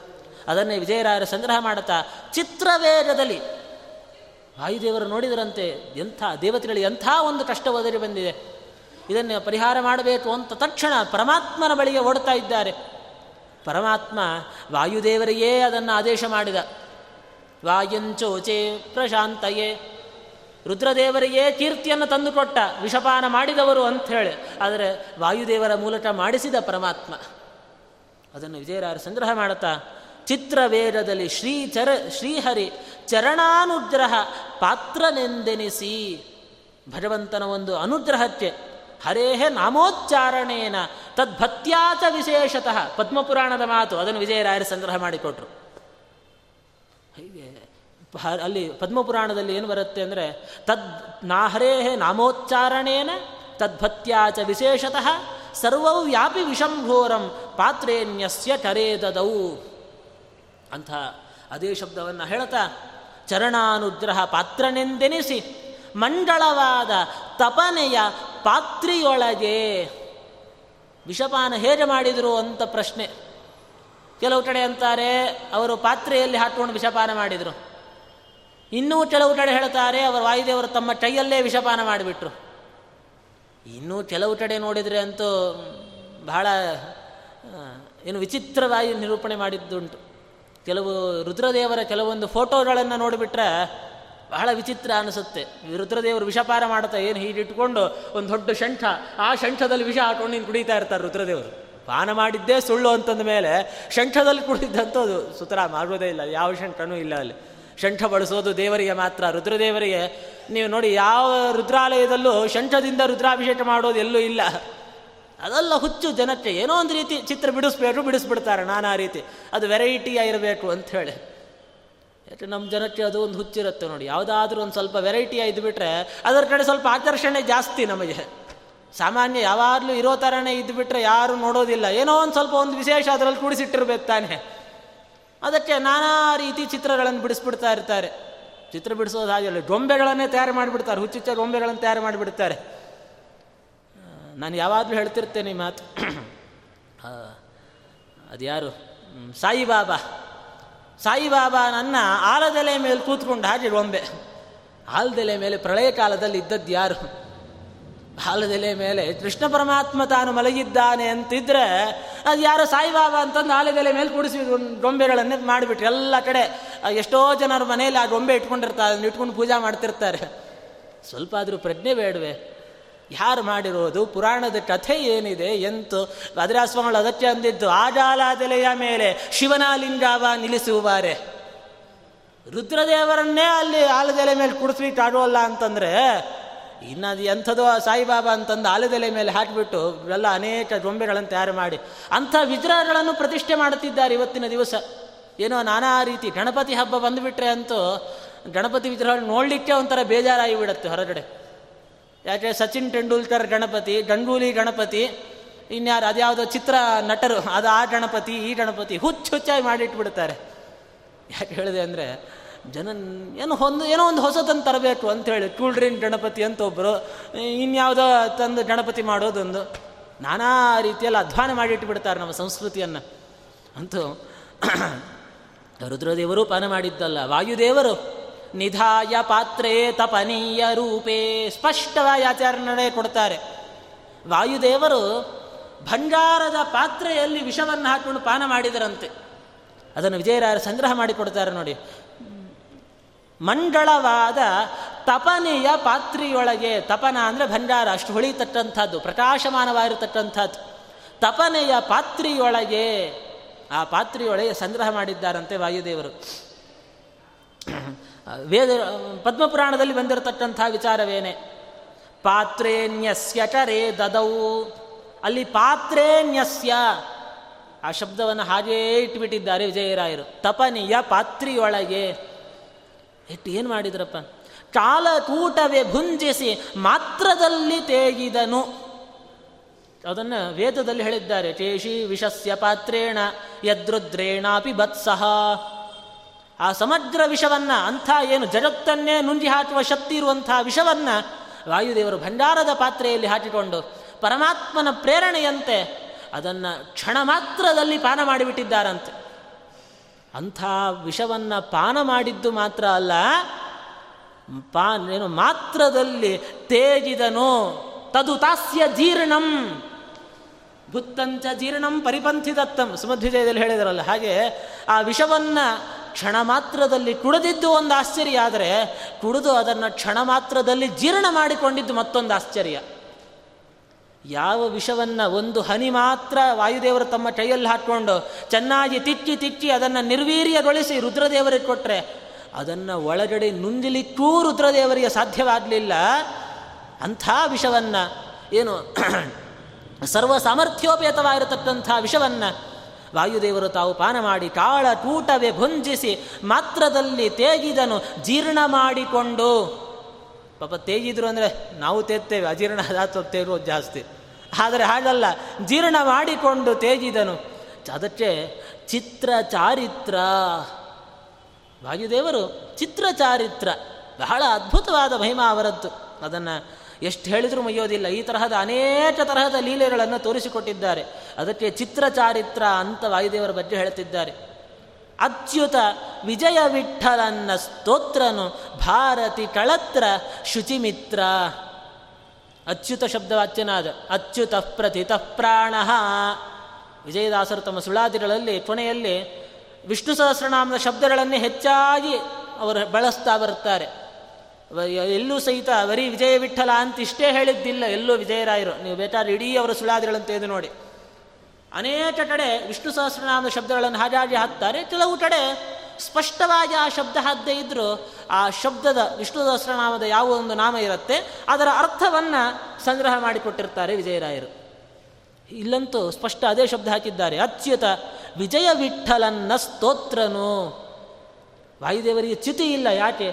ಪರಮಾತ್ಮ ಅಚ್ಯುತ, ಅವರೊಳಗಿರು ನಿಂತಹ ಶ್ರೀಹರಿ ತಾನು ಅಚ್ಯುತ. ಅವನನ್ನು ಅದೇ ರೀತಿ ಉಪಾಸನೆ ಮಾಡಿದ್ದಾರೆ ವಾಯುದೇವರು. ಆ ಭಗವಂತನ ನಿರಂತರವಾಗಿ ಸ್ತೋತ್ರ ಮಾಡತಕ್ಕಂಥವರಾಗಿದ್ದಾರೆ. ಅಚ್ಯುತ ವಿಜಯ ವಿಠಲನ್ನ ಸ್ತೋತ್ರನು ಭಾರತಿ ಕಳತ್ರ. ಭಾರತೀ ದೇವಿಯನ್ನೇ ಕಳತ್ರ ಅಂದರೆ ಪತ್ನಿ. ಪತ್ನಿಗೆ ಕಳತ್ರ ಅಂತ ಕರೀತಾರೆ. ಯಾಕೆಂದರೆ ಕಳತ್ರ ಅಂದರೆ ಕಳಸಂಖ್ಯಾನೆ ಅಂತ ಧಾತು ಎಲ್ಲರ ಜ ಒಟ್ಟಿಗೆ ಹೊಂದಿಕೊಂಡು ಹೋಗತಕ್ಕಂಥವಳು ಅಂಥೇಳಿ ಒಬ್ಬ ಹೆಣ್ಮಗಳು ಮದುವೆ ಮಾಡಿಕೊಂಡು ಬಂದಾಗ ಹೊಸ ಮನೆ, ಹೊಸ ವಾತಾವರಣ, ಎಲ್ಲ ಹೊಸ ಜನರಿರ್ತಾರೆ. ಆದರೆ ತಾನಿವತ್ತು ನನಗೆ ಹೀಗೆ ಆಗಬೇಕು, ಹಾಗೆ ಆಗಬೇಕು ಅಂತ ಗಲಾಟೆ ಮಾಡೋದಿಲ್ಲಂತ. ತನ್ನ ಪತಿಯ ಸ್ವಭಾವ ಏನಿರುತ್ತೆ ಅದಕ್ಕೂ ತಾನು ಹೊಂದಿಕೊಂಡು ಹೋಗ್ತಾಳೆ. ಮನೆಗೆ ಹೊದ್ಕೊಂಡು ಹೋಗ್ತಾಳೆ. ಅತ್ತೆ ಮಾವಂದಿರ ಗುಣ ತಟ್ಟಂತೆ ತಾನು ಒಡ್ಡಿಸಿಕೊಂಡು ಹೋಗ್ತಾಳೆ. ಅದಕ್ಕೆ ಕಳತ್ರ ಅಂತ ಹೆಂಡತಿಯ ಹೆಸರು. ವಾಯುದೇವರು, ಭಾರತಿ ಕಳತ್ರ ಭಾರತೀ ದೇವಿಯರನ್ನೇ ವಾಜಭಿಮಾನಿನಿಯಾದ ಭಾರತೀ ದೇವಿಯರನ್ನೇ ಪತ್ನಿಯರನ್ನಾಗಿ ಮಾಡಿಕೊಂಡಿದ್ದಾರೆ. ಶುಚಿ ಮಿತ್ರ ಶುಚಿ ಮಿತ್ರ ಶುಚಿ ಅಂತಂದರೆ ಅಗ್ನಿದೇವರು. ಅಗ್ನಿದೇವರೇ, ಪಾವಚೇ ಶುಚಿಹಿ ಅಂತ ಕೋಶದಲ್ಲಿ ಹೇಳ್ತಾರೆ ಅಂತಹ ಶುಚಿ ಮಿತ್ರ ಅಗ್ನಿದೇವರು ಮಿತ್ರ ಅಂತೆ. ಹೌದು ನೋಡಿ ವಾಜೆ, ಬೆಂಕಿ ಉರಿಬೇಕಾದ್ರೆ ಢಾಳಿ ಇದ್ದರೆ ಮಾತ್ರ ಬೆಂಕಿ ಉರಿತಕ್ಕಂಥದ್ದು ಇಲ್ಲದೇ ಉರಿಯೋದಿಲ್ಲ. ನೀವು ಒಂದು ಚೆಂಡನ್ನು ಹಾಕಿ ಒಂದಷ್ಟು ಒಂದು ಅದರ ಮೇಲೆ ಏನಾದರೂ ಮುಚ್ಚಿಟ್ಬಿಟ್ರೆ ಅದು ಶಾಂತರಾಗಿಬಿಡುತ್ತೆ. ಗಾಳಿ ಹಾಕಿದರೆ ಮಾತ್ರ. ಅದನ್ನೇ ಶುಚಿ ಮಿತ್ರ. ಲೌಚಿಕವಾದ ಅಗ್ನಿ ಉರಿಬೇಕಾದರೂ ಅದಕ್ಕೆ ಗಾಳಿ ಬೇಕು. ಅದೇ ರೀತಿಯಲ್ಲಿ ಅಗ್ನಿದೇವರಿಗೂ ವಾಯುದೇವರು ತಾವು ಮಿತ್ರರಾಗಿದ್ದಾರೆ. ಶುಚಿ ಮಿತ್ರ ಅಂತ ವಿಜಯರಾರಿತ ಅವರು ತಿಳಿಸಿಕೊಡ್ತಾ ಮುಂದಿನ ಚರಣದಲ್ಲಿ ವಾಯುದೇವರ ಮತ್ತೊಂದು ಮಹಿಮೆಯನ್ನು ನಿರೂಪಣೆ ಮಾಡುತ್ತಾರೆ. ಪಶುಪತಿ ಮೂರೂರ ಅಸುರರ ಜಲೆ ಪೋಜೆ. ಅಸಮಸೂತನು ಸರಸಿಜ ಸಂಭವನು. ರಾಜಿಸುವ ಸುವಾಸು ಮೇರು ಧನುಸು ನಾರಾಯಣ, ಅಸಿಮಾರ್ಜಣನು ತ್ರಿದಶ ಬಲರು. ಮುಂದಿನ ಚರಣದಲ್ಲಿ ತ್ರಿಪುರಾಸುರರ ಸಂಹಾರದ ಕಥೆಯನ್ನು ರುದ್ರದೇವರ ಇಲ್ಲಿ ವಿಜಯರಾಯರ ನಮಗೆ ಸಂಗ್ರಹ ಮಾಡಿಕೊಡುತ್ತಾರೆ. ಭಾಗವತ ಸಪ್ತಮ ಸ್ಕಂದದಲ್ಲಿ ತ್ರಿಪುರಾಸುರರ ಸಂಹಾರದ ಕಥೆ ಬಂದಿದೆ. ಬೇರೆ ಪುರಾಣಗಳಲ್ಲಿ ಬಹಳ ವಿಸ್ತಾರವಾಗಿ ಸ್ಕಂದ ಪುರಾಣ ಅದರಲ್ಲೆಲ್ಲ ವಿಸ್ತಾರವಾಗಿ ಬಂದಿದೆ. ಆ ಕಥೆಯನ್ನು ವಿಜಯರಾಯರು ಸಂಗ್ರಹ ಮಾಡುತ್ತಾ, ಪಶುಪತಿ ಮೂರೂರ ಅಸುರರ ಜಲೆಪೋಜೆ ವಾಯುದೇವರು, ರುದ್ರಾದಿ ದೇವತೆಗಳಿಗೆ ಗುರುಗಳು ಅಂತ ಹಿಂದೆ ಹೇಳಿದರು, ನೇತ್ರತ್ರಯಾದಿಗಳು ಪರಮಶಿಷ್ಯರು ಈತಜೆ ಬರೀ ಹೇಳಿಬಿಟ್ರೆ ಸಾಚೆ ಸುಮ್ಮನೆ ಅದು ಹೀಗೆ ಅಂತ ಸ್ಟೇಟ್ಮೆಂಟ್ ಕೊಟ್ಬಿಟ್ರೆ ಆಗೋದಿಲ್ಲ. ಅದನ್ನು ತೋರಿಸಿಕೊಡಬೇಕಿತ್ತಲ್ಲ. ಯಾಕಂದರೆ ಇವತ್ತಿನ ದಿವಸ ಕೆಲವು ಮತದವರಲ್ಲಿ ನಮ್ಮಲ್ಲಿ ಅದು ಒಂದು ಇದೆ. ನಮ್ಮ ಅದು ಆ ತರಹದ ಒಂದು ಮತ. ವಾಯುದೇವರು ಅವರೇ ಮುಂದೆ ರುದ್ರನಾಗಿ ಬಂದ ಅಥವಾ ರುದ್ರನೇ ವಾಯುದೇವರಾಗಿ ಹುಟ್ಟಿದರು ಅಂತ ಹೇಳಿಬಿಡ್ತಾರೆ ಅದು ಪ್ರಾಯಶಃ ಕರ್ನಾಟಕದಲ್ಲಿ ಒಂಚೂರು ಕಡಿಮೆ ಅಂತ ಕಾಣುತ್ತೆ. ಆಂಧ್ರದ ಕಡೆ ಕೆಲವು ಕಡೆ ಅಂತೂ ಈ ಸ್ಮಾರ್ತರು ಕೆಲವರು, ಎಲ್ಲರೂ ಅಂತ ಹೇಳೋಲ್ಲ, ಕೆಲವರು ಪ್ರವಚನ ಮಾಡುವಾಗ ಹಾಗೆ ಹೇಳಿಬಿಡುತ್ತಾರೆ. ರುದ್ರದೇವರೇ ಹನುಮಂತನಾಗಿ ಹುಟ್ಟಿದ್ದು ಅಂತ ಹೇಳಿಬಿಡ್ತಾರೆ ನೋಡಿ. ಎಂಥ ಅನ್ಯಾಯ ಅದು. ಆ ರೀತಿಯಲ್ಲೇ ಅನೇಕ ಪ್ರತಿಪಾದನೆ ಮಾಡ್ತಾ ಸ್ತೋತ್ರಗಳನ್ನು ಹಾಗೆಲ್ಲ ಬರೆದಿಟ್ಬಿಟ್ಟಿದ್ದಾರೆ ಅವರು. ತಮ್ಮ ಭಾಷೆಯಲ್ಲಿ ನಾನಾ ಥರ ಸ್ತೋತ್ರ ಬರೆದಿಟ್ಬಿಟ್ಟಿದ್ದಾರೆ. ಆದರೆ ವಿಜಯರಾಯರದನ್ನೆಲ್ಲ ಖಂಡನೆ ಮಾಡುತ್ತಾ ಸರಿ ಅಲ್ಲ ರುದ್ರದೇವರಕ್ಕಿಂತಲೂ ಅನಂತಪಟ್ಟು ಉತ್ತಮರಾಗಿದ್ದಾರೆ ವಾಯುದೇವರು. ಅದನ್ನು ತೋರಿಸಿಕೊಡಬೇಕಿತ್ತು. ತೋರಿಸಿ ಸುಮ್ಮನೆ ಹೇಳಿಬಿಟ್ರೆ ಸಾಲು ಅಲ್ಲ. ಅದನ್ನೊಂದು ಕಥೆಯ ಮೂಲಕ ನಿರೂಪಣೆ ಮಾಡುತ್ತಾರೆ ವಿಜಯರಾಯರು. ರುದ್ರದೇವರ ವಿಷಯದಲ್ಲಿ ಪ್ರಸಿದ್ಧವಾಗಿರತಕ್ಕಂಥ ಒಂದು ಕಥೆ ತ್ರಿಪುರಾಸುರರ ಸಂಹಾರ. ತ್ರಿಪುರಾಸುರರು ಅಂತ ಹೇಳಿ ಮೂರು ಜನ. ಅವರು ಬ್ರಹ್ಮದೇವರಿಂದ ವರವನ್ನು ಪಡೆದುಕೊಂಡು ಅಭೇದ್ಯವಾಗಿರತಕ್ಕಂಥ ಪಟ್ಟಣಗಳನ್ನು ಕಟ್ಟಿಕೊಂಡಿರ್ತಾರೆ ಮೂರು ಪಟ್ಟಣಗಳನ್ನು, ಅದು ಎಂಥ ದೇವದಾನವರು ಯಾರಿಂದಲೂ ಅದನ್ನು ಭೇದಿಸಲಿಕ್ಕೆ ಸಾಧ್ಯ ಆಗುವುದಿಲ್ಲ. ಅಂಥ ಪಟ್ಟಣಗಳನ್ನು ಅವರು ಕಟ್ಟಿಕೊಂಡಿರ್ತಾರೆ ಅಂಥ ತ್ರಿಪುರಾಸುರರು ದೇವತೆಗಳಿಗೆ ಪೀಡೆಯನ್ನು ಕೊಡುವಾಗ ದೇವತೆಗಳೆಲ್ಲ ರುದ್ರದೇವರನ್ನು ಮೊರೆ ಹೊತ್ತಿರಂತೆ. ರುದ್ರದೇವರು ಆಯಿತು ಅಂತ ಮಾತು ಕೊಟ್ಟುಬಿಟ್ರು ಆಯಿತು, ತ್ರಿಪುರಾಸುರ ಸಂಹಾರ ಮಾಡ್ತೇನೆ ಅಂತ ಮಾತು ಕೊಟ್ಟರು ರುದ್ರದೇವರು. ಆದರೆ ಅವರಿಗೆ ಸಾಧ್ಯವಾಗಲಿಲ್ಲಂತ. ಅದನ್ನೇ ವಿಜಯರಾಯರು ಸಂಗ್ರಹ ಮಾಡುತ್ತಾರೆ. ಪಶುಪತಿ ಪಶುಪತಿ ಅಂದರೆ ರುದ್ರದೇವರು. ಪಶುಪತಿ ಮೂರೂರ ಅಸುರರ ಜಲೆಪೋಗೆ. ಮೂರೂರು ಅಂದರೆ ತ್ರಿಪುರ. ಆ ತ್ರಿಪುರಾಸುರರನ್ನು ಗೆಲ್ಲಲಿಕ್ಕೆ ಅರ್ಥಾತ್ ಅವರ ಜೊತೆ ಯುದ್ಧಕ್ಕೆ ಅಂತ ಹೊರಟಾಗ ಅವರೇ ಹೋದರೆ ಸಾಧ್ಯವಾಗಲಿಲ್ಲ. ಅದಕ್ಕಾಗಿ ಅನೇಕ ಜನ ದೇವತೆಗಳ ಒಂದು ಸಹಾಯವನ್ನು ತೆಗೆದುಕೊಂಡಿದ್ದಾರೆ ರುದ್ರದೇವರು. ಆ ಸಮಯದಲ್ಲಿ ಅಸಮಸೂತನು ಸರಸಿಜ ಸಂಭವನು. ಎಲ್ಲ ದೇವತೆಗಳು ರುದ್ರದೇವರ ಜೊತೆಯಲ್ಲಿ ನಿಂತರಂತೆ ಯುದ್ಧ ಮಾಡುವಂತಹ ಸಂದರ್ಭದಲ್ಲಿ ದೊಡ್ಡ ರಥ ಹಾಕ್ಕೊಂಡು ಹೊರಟಿದ್ದಾರೆ ರುದ್ರದೇವರು ಯುದ್ಧಕ್ಕೆ ಅಂತ. ಆ ರಥಕ್ಕೆ ಸಾರಥಿ ಯಾರು? ಸ್ವಯಂ ರುದ್ರದೇವರ ತಂದೆಯಾಗಿರತಕ್ಕಂತಹ ಚತುರ್ಮುಖ ಬ್ರಹ್ಮದೇವರೇ. ಸಾರಥ್ಯವನ್ನು ಮಾಡಲಿಕ್ಕೆ ಅಂತ ಕೂತಿದ್ದಾರಂತೆ. ರುದ್ರದೇವರನ್ನು ತಮ್ಮ ಭ್ರೂಮಧ್ಯದಿಂದ ಪಡೆದಿದ್ದಾರೆ. ಹುಬ್ಬು ಡಂಟ್ ಹಾಕಿ ಅಲ್ಲೇ ರುದ್ರದೇವರನ್ನು ಸೃಷ್ಟಿ ಮಾಡಿದರು ಬ್ರಹ್ಮದೇವರು. ಅಂತಹ ಬ್ರಹ್ಮದೇವರೇ ಸದ್ಯ ಈ ಸಂದರ್ಭದಲ್ಲಿ ಸಾರಥಿಯಾಗಿ ಬಂದಿದ್ದಾರೆ. ಇಂಥ ಸ ಅಸಮಸೂತನು, ಇಂಥ ಸಹ ಮತ್ತೆ ಸಿಗ್ಲಿಕ್ಕೆ ಸಾಧ್ಯ ಇಲ್ಲ ನೋಡಿ. ಅದಕ್ಕೆ ಅಸಮಸೂತನು, ಸರಸಿಜ ಸಂಭವನು. ಸರಸಿಜ ಸಂಭವ ಅಂದರೆ ಬ್ರಹ್ಮದೇವರು.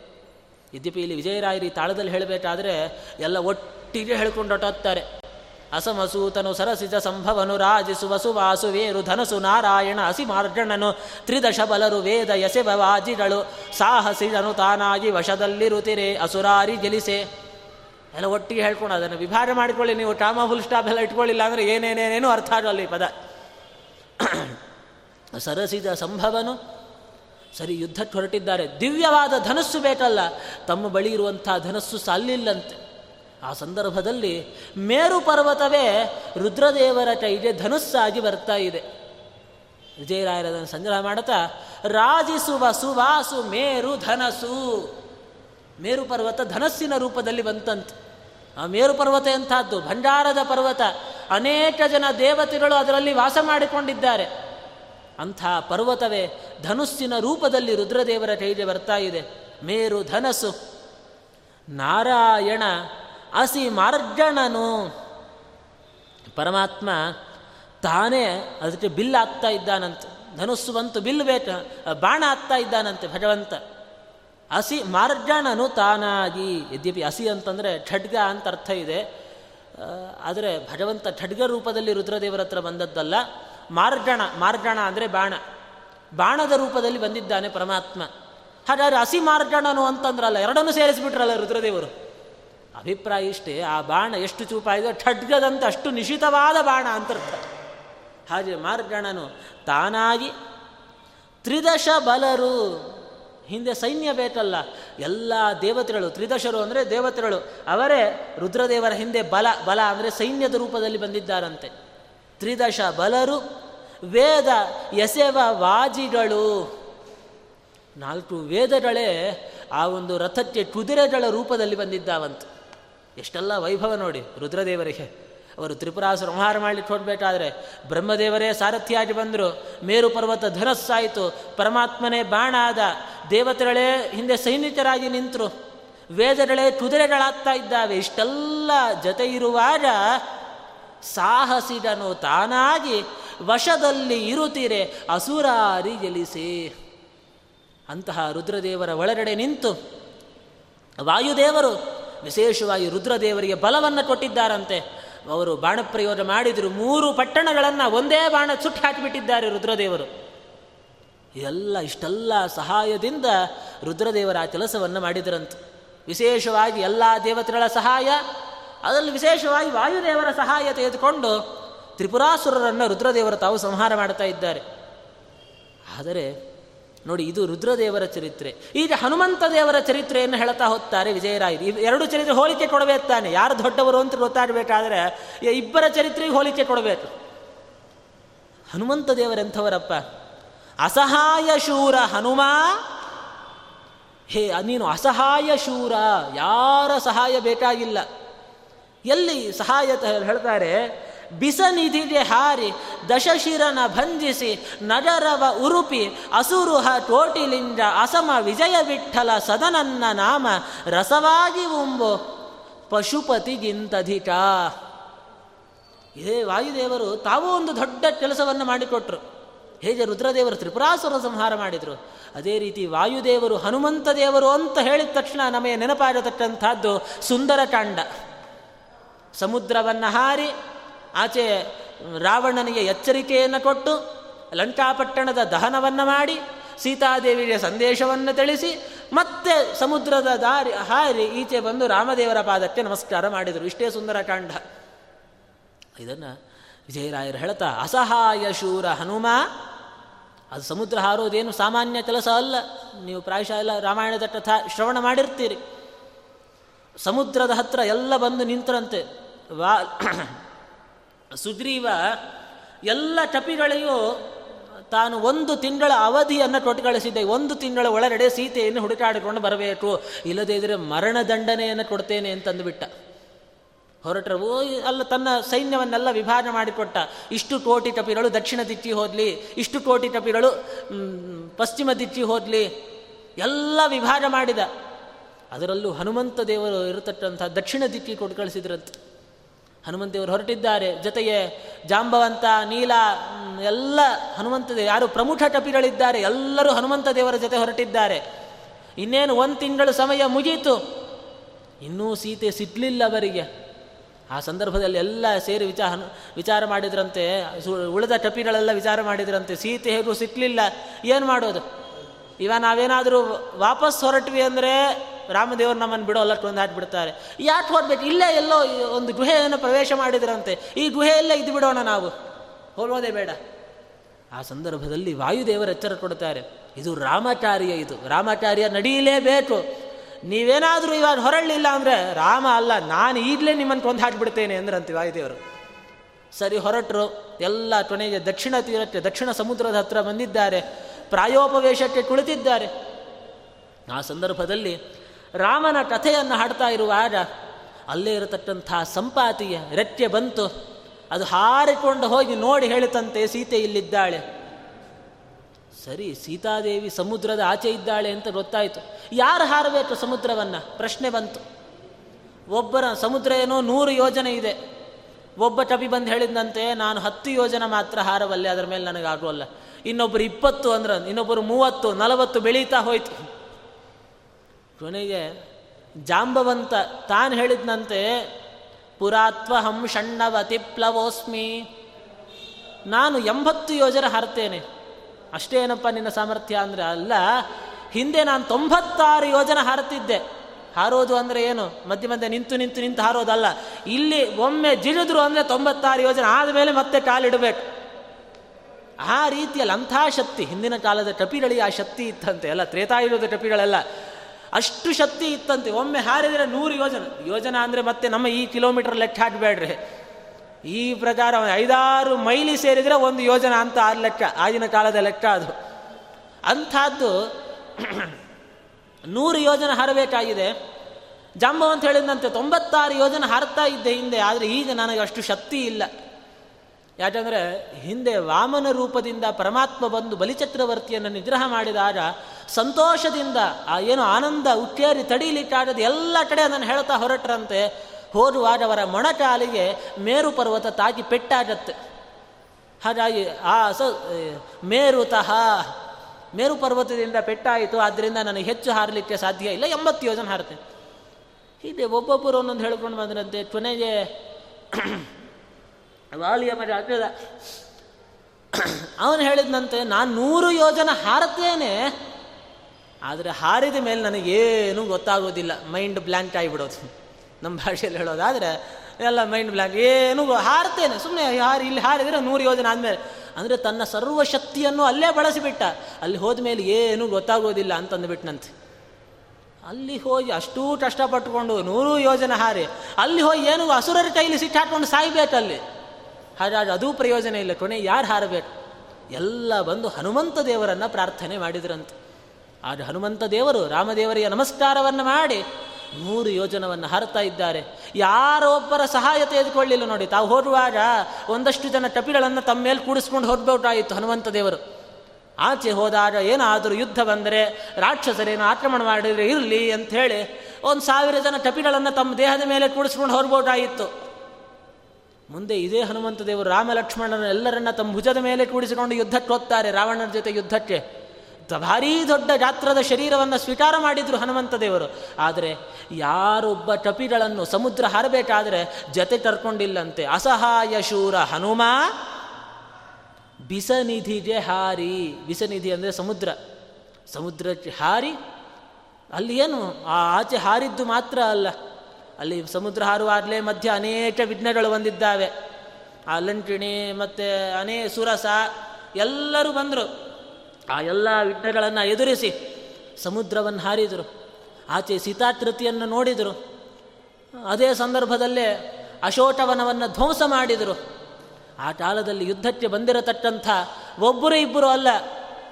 ಆ ರಾವಣನ ಸೈನ್ಯ ಎಷ್ಟು ಬಂತಪ್ಪ ಅಂದರೆ ಆಚಾರ್ಯ ಹೇಳಿದರು ಅಶೀತಿಕೋಟಿಯೂಥಪಂ ಪುರಸ್ಸರಷ್ಟಟಾಯುತಂ ಅನೇಕ ಹೇತಿ ಸಂಕುಲಂ ಟಪೀಂದ್ರಮಾವೃಣೋದ್ಬಲಂ ಅಶೀತಿ ಕೋಟಿ ಯೂಥಪಂ ಎಂಬತ್ತೆಂಟು ಕೋಟಿ ರಾಕ್ಷಸರು ಒಬ್ಬ ಹನುಮಂತ ದೇವರ ಮೇಲೆ ಆಕ್ರಮಣ ಮಾಡಿದರೆ ಅವರೆಲ್ಲರನ್ನ ಚಟಾರತಾನ್ ಸಮಸ್ತ ಶಸ್ತಲ ಪ್ರಹಾರ ಚೂರ್ಣಿತಾನ್ ತಮ್ಮ ಅಂಜೆಯಿಂದ ಒಮ್ಮೆ ಹೊಡೀತಿದ್ರಂತೆ ಸಾವಿರ ಜನ ಸತ್ತು ಬೀಳ್ಬೇಕು. ಆ ರೀತಿಯಲ್ಲಿ ಯುದ್ಧವನ್ನು ಮಾಡಿದ್ದಾರೆ. ಅದೇ ಅಸಹಾಯ ಶೂರ ಹನುಮ. ಎಷ್ಟೆಲ್ಲ ಜನರನ್ನು ಸಂಹಾರ ಮಾಡಿದರು. ಮುಂದೆ ಅಕ್ಷಕುಮಾರ ಬಂದ. ಅವನ ಕಾಲು ಹೇಳಿ ಚೆನ್ನಾಗಿ ತಿರಿಸಿ ನೆಲ ಹಾಕಿ ಹೊಡೆದ್ರಂತೆ, ಸತ್ತು ಬಿದ್ದ ಅಲ್ಲಿ. ರಾವಣನ ಬಲದಲ್ಲಿ ಮೂರನೇ ಒಂದು ಅಂಶ ಅವನನ್ನು ಕೊಂದು ಹಾಕಿದ್ದಾರೆ. ಕೊನೆಗೆ ಇಂದ್ರಜಿತ್ತು ಬಂದ. ಅವನನ್ನೂ ಅಲ್ಲೇ ಕೊಂದು ಹಾಕಿಬಿಡ್ತಾ ಇದ್ರು ಹನುಮಂತ ದೇವರು. ಆದರೆ ವಿಚಾರ ಮಾಡಿದ್ರಂತೆ, ಇವನು ಮುಂದೆ ಲಕ್ಷ್ಮಣ ದೇವರೇ ಇವರನ್ನು ಕೊಂದು ಹಾಕೋದಿರಲಿ ನಾನು ಯಾಕೆ ಕೊಲ್ಲಿ? ಲಕ್ಷ್ಮಣ ಯಾ ಇಡೋಣ? ಹಾಗಾಗಿ ಸಂಹಾರ ಮಾಡಲಿಲ್ಲಂತೆ ಅವನನ್ನು. ಜೊತೆಗೆ ಇನ್ನೂ ಒಂದು ವಿಚಾರ ಮಾಡಿದರು. ಇವನನ್ನು ಇಲ್ಲೇ ಕೊಲ್ಲೋದು ಬೇಡ. ಯಾಕೆಂದರೆ ಈಗಾಗಲೇ ನಾನು ಅನೇಕ ಬ್ರಹ್ಮದೇವರ ವರಗಳನ್ನು ನಾನು ಮೀರಿಬಿಟ್ಟಿದ್ದೇನೆ ಆದರೆ ಬ್ರಹ್ಮದೇವರು ತಾರತಮ್ಯದಲ್ಲಿ ನನಗೆ ಸಮಾನ. ನನಗಿಂತಲೂ ಪದಪ್ರಯುಕ್ತ ಒಂದು ಪದ ಜಾಸ್ತಿ ಇದ್ದಾರೆ. ಸಮಾನನೀಯ ಏವಮೇ ಯಾಮ್ಯಹಂ ಅವನು ಬ್ರಹ್ಮಾಸ್ತ್ರ ಬಿಡತಕ್ಕಂತಹ ಸಂದರ್ಭದಲ್ಲಿ ವಾಯುದೇವರು ಈ ರೀತಿಯಲ್ಲಿ ವಿಚಾರವನ್ನು ಮಾಡಿ ಬದ್ಧರಾದಂತೆ ನಿಂದುಬಿಟ್ಟಿದ್ದಾರಂತೆ. ಹೀಗೆ ಬದ್ಧವತ್ ಸ್ಥಿತಂ ಬಂದರು ಬದ್ಧ, ಬದ್ಧರಾಗಲಿಲ್ಲ. ಆದರೆ ಬದ್ಧರಾದರಂತೆ ನಿಂತು ಬಿಟ್ರಂತೆ ವಾಯುದೇವರು. ಯಾಕೆ ಹಾಗಾದರೆ ರಾವಣನ ಭೇಟಿನೂ ಆಗಬೇಕಾಯಿತು. ಸ ರಾವಣಶ್ಚ ದೃಶ್ಯತೆ. ನೇರ ರಾವಣ ಹತ್ರ ಕರ್ಕೊಂಡು ಹೋಗಿದ್ದಾಯಿತು. ಆ ರಾವಣ ಕರ್ಕೊಂಡು ಹೋದಾಗ ಯಾರು ನೀನು ಅಂತ ಪ್ರಶ್ನೆ ಮಾಡಿದ್ದಕ್ಕೆ? ದಾಸೋಹಂ ಕೋಸಲೇಂದ್ರಸ್ಯ ರಾಮಸ್ಯ ಅಕ್ಲಿಷ್ಟ ಕರ್ಮಣ ನ ರಾವಣ ಸಹಸ್ರಮ್ಮೆ ಯುದ್ಧೇ ಪ್ರತಿಫಲಂ ಭವೇತ್. ಹೇ, ನಾನು ಹನುಮ ಅಂತ ಹೇಳಿಕೊಳ್ಳಿಲ್ಲ, ತಮ್ಮ ಹೆಸರು ಹೇಳ್ಕೊಳ್ಳಿಲ್ಲ. ನಾನು ರಾಮಚಂದ್ರನ ದಾಸ. ಹೇ, ರಾವಣ, ನೀನು ಒಬ್ಬರು ಇಬ್ಬರು ಅಲ್ಲ. ನಿನ್ನಂಥ ಸಾವಿರ ಜನ ಒಟ್ಟಿಗೆ ಬಂದರು. ನನಗೆ ಸಮ ಆಗೋದಿಲ್ಲಪ್ಪ. ಅವನಿಗೆ ಹೆದರಿಸಿದರು. ರಾವಣನಿಗೆ ತಮ್ಮ ಬಲ ತೋರಿಸಿಕೊಟ್ರು ಹನುಮಂತ ದೇವರು. ಅದನ್ನೇ ದಶಶಿರನ ಭಂಜಿಸಿ. ಆ ದಶಶಿರಸ್ಸನ್ನೇ ರಾವಣನಿಗೇನೆ ಹೆದರಿಸಿ. ನಗರವ ಉರುಪಿ. ಏನು ಹನುಮಂತ ದೇವರ ಬಾಲಕ್ಕೆ ಬೆಂಕಿ ಇಟ್ಟಾಗ ಅದೇ ಬೆಂಕಿಯಿಂದ ಆ ಇಡೀ ಲಂಕಾಪಟ್ಟಣವನ್ನು ದಹನ ಮಾಡಿ ಮಂಡಳಂ ಶ್ರೀರಾಮಚಂದ್ರ ಮೂರುತಿಗೆ, ಮಂಡಳಂ ಸೀತಾದೇವಿ ಚರಣಂಗಳಿಗೆ ಸುಂದರ ಸುಂದರಖಂಡದಲ್ಲಿ ಹೇಳಿ ತಿಳಿಸಿಕೊಡುತ್ತಾರೆ. ಆ ಇದನ್ನು ಮಂಗಳವೆನುತಲಿ ಬಾಲದ ಘಂಟೆಯು, ಬಾಲದಲ್ಲಿ ಘಂಟೆ ಘಣ ಘಣ ಘಣ ಶಬ್ದ ಮಾಡ್ತಾ ಇದ್ದರೆ ಆ ಇಡೀ ನಗರವನ್ನೇ ಉರಿಸಿ ಅದನ್ನು ಮಂಡಳಾರತಿ ಮಾಡಿ ಬಂದು ಬಂದುಬಿಟ್ರಂತೆ ತಮ್ಮ ಬಾಲದ ಬೆಂಕಿಯಿಂದ. ನಗರವ ಉರುಪಿ. ಇಷ್ಟೆಲ್ಲ ಮಹಿಮೆ. ಹೇಗೆ ಮಾಡಿದರು? ಅಸಹಾಯ ಶೂರ. ವಿಜಯರಾಯರಂತಾರೆ ನೀವೇ ವಿಚಾರ ಮಾಡ್ರಪ್ಪ. ಅಷ್ಟೆಲ್ಲ ಜನ ದೇವತೆಗಳ ಸಹಾಯ ತೋಂಡು ತ್ರಿಪುರರನ್ನು ಸಂಹಾರ ಮಾಡಿದ ರುದ್ರದೇವರು ದೊಡ್ಡವರ, ಯಾವ ಸಹಾಯವಿಲ್ಲದೆ ಒಬ್ಬರೇ ಹೋಗಿ ಕೋಟ್ಯಾಂತರ ರಾಕ್ಷಸರ ಸಂಹಾರ ಮಾಡಿ ಆ ರಾವಣನಿಗೂ ಹೆದರಿಸಿ ವಾಪಸ್ ಬಂದಿರತಕ್ಕಂತಹ ಹನುಮಂತ ದೇವರು ದೊಡ್ಡವರ. ನೀವೇ ವಿಚಾರ ಮಾಡಿರಿ ಅಂತಂದುಬಿಟ್ರು. ಇಂತಹ ಅಸುರುಹ ಕೋಟಿಲಿಂಗ ಅಸುರುಹ ಟೋಟಿಲಿ ಈ ಶಬ್ದಕ್ಕೆ ವಿವರಣೆ ಕೊಡಬೇಕಾದ್ರೆ ತುಂಬ ಸಮಯ ಬೇಕಾಗುತ್ತೆ. ಸಮಯ ಮುಗಿತಾ ಬಂತು. ನಾಳೆ ದಿವಸ ಇದನ್ನು ಬಿಡಿಸ್ತೇನೆ. ಇಂತಹ ಅಸಮ ವಿಜಯ ವಿಠಲ ಸದನನ್ನ ನಾಮ. ಇಂತಹ ವಿಜಯ ವಿಠಲ, ಇಷ್ಟೆಲ್ಲ ಶಕ್ತಿ ಎಲ್ಲಿಂದ ಬಂತಪ್ಪ ಹನುಮಂತ ದೇವರಿಗೆ? ಅವರಿಗೆ ಬಲ ಯಾವುದು? ಅವರಿಗೆ ಬಲ ಅಂದರೆ ರಾಮನಾಮವೇ ಅವರಿಗೆ ಬಲ ಅಷ್ಟೇ ಮತ್ತಾವುದೂ ಇಲ್ಲ ನೋಡಿ. ನಿರಂತರವಾಗಿ ನಮೋ ನಮೋ ನಾಥ, ನಮೋ ನಮಸ್ತೆ. ನಮೋ ನಮೋ ರಾಮ ನಮೋ ನಮಸ್ತೆ. ನಿರಂತರವಾಗಿ ಏನು ರಾಮನಾಮವನ್ನು ಜಪ ಮಾಡುತ್ತಾರೆ. ಅದೇ ವಾಯುದೇವರಿಗೆ ಬಲ. ಅದನ್ನು ವಿಜಯರಾಯರ ಸಂಗ್ರಹ ಮಾಡುತ್ತಾ, ಅಸಮ. ಅಂತಹ ಅಸಮರಾದ ವಿಜಯ ವಿಠಲನ ನಾಮವನ್ನು ಬಲವಾಗಿ ಉಂಬು. ನಾಮ ನಾಮ ರಸ. ಅದೇ, ನಾಮ ರಸವಾಗಿ ಉಂಬೋ. ಪಶುಪತಿಗಿಂತಧಿಕ. ಅದಕ್ಕಾಗಿಯೇ ನಮ್ಮ ವಾಯುದೇವರು ರುದ್ರದೇವರಿಗಿಂತಲೂ ಅನಂತಪಟ್ಟು ಉತ್ತಮರಾಗಿದ್ದಾರೆ ಅಂತ ವಾಯುದೇವರ ಜೀವೋತ್ತಮತ್ವವನ್ನು ವಿಜಯರಾಯರಲ್ಲಿ ಸಂಗ್ರಹ ಮಾಡುತ್ತಾ ಅಸುರುಹ ಕೋಟಿಲಿಂಗ ಅಂತ. ಅಲ್ಲಿ ಪ್ರಶ್ನೆ ಬಂತು. ಸರಿ ರೀ, ಹನುಮಂತ ದೇವರು ಬೇಕಾದರೆ ರುದ್ರದೇವರಿಗಿಂತ ದೊಡ್ಡವರಾಗಲಿ, ಭೀಮಸೇನ ದೇವರು ಯಾಕೆ ದೊಡ್ಡವರು ಅಂತ ಯಾಕೆ ಒಬ್ಬರು ಭೀಮಸೇನ್ ದೇವರು ರುದ್ರದೇವರಿಗಿಂತ ಚಿಕ್ಕವರಾಗಲಿ ಅಂದರೆ? ಇಲ್ಲ ಅಸುರುಹ ಕೋಟಿಲಿಂಗ ಆ ಒಂದು ಶಬ್ದದಲ್ಲಿ ಭೀಮಸೇನ ದೇವರಿಗಿಂತಲೂ ನಮ್ಮ ಇದು, ರುದ್ರದೇವರಿಗಿಂತಲೂ ನಮ್ಮ ಭೀಮಸೇನ ದೇವರು ಉತ್ತಮರು ಅಂತ ಹೇಳಿ ವಿಜಯರಾಯರು ಅದನ್ನು ತೋರಿಸಿಕೊಟ್ಟಿದ್ದಾರೆ, ಆ ಒಂದು ಕಥೆಯನ್ನು ಸಂಗ್ರಹ ಮಾಡಿಕೊಟ್ಟಿದ್ದಾರೆ. ಅದನ್ನು ನಾಳೆ ದಿವಸ ಯಥಾ ಪ್ರಕಾರ ಆರು ಮುಟ್ಟಾಲಕ್ಕೆ ಸರಿಯಾಗಿ ಇಲ್ಲಿ ಸೇರಿದಾಗ ಅದನ್ನು ನೋಡಿ, ಮುಂದೆ ಇದೇ ಸುಳಾದಿಯಲ್ಲಿ ರುದ್ರದೇವರಿಗಿಂತಲೂ ಶ್ರೀಮದಾಚಾರ್ಯರು ಉತ್ತಮ ಅಂತ ಸಂಗ್ರಹ ಮಾಡಿಕೊಡುತ್ತಾರೆ. ವಿಜಯರಾಯರ ಶೈಲಿ ಬಹಳ ಅಪರೂಪ. ಅದನ್ನು ಅನೇಕ ದೃಷ್ಟಾಂತಗಳನ್ನು ಕೊಡ್ತಾ ವಾಯುದೇವರ ಒಂದು ಜೀವೋತ್ತಮತ್ವವನ್ನು ಸಮರ್ಥನೆ ಮಾಡಿದ್ದಾರೆ. ನಾಳೆ ಸೇರಿದಾಗ ನೋಡೋಣ ಅಂತ ಹೇಳ್ತಾ ನನ್ನೆರಡು ಮಾತನ್ನು ಶ್ರೀಕೃಷ್ಣ ಅರ್ಪಣಮಸ್ತು ಮಧ್ವೇಶ ಅರ್ಪಣಮಸ್ತು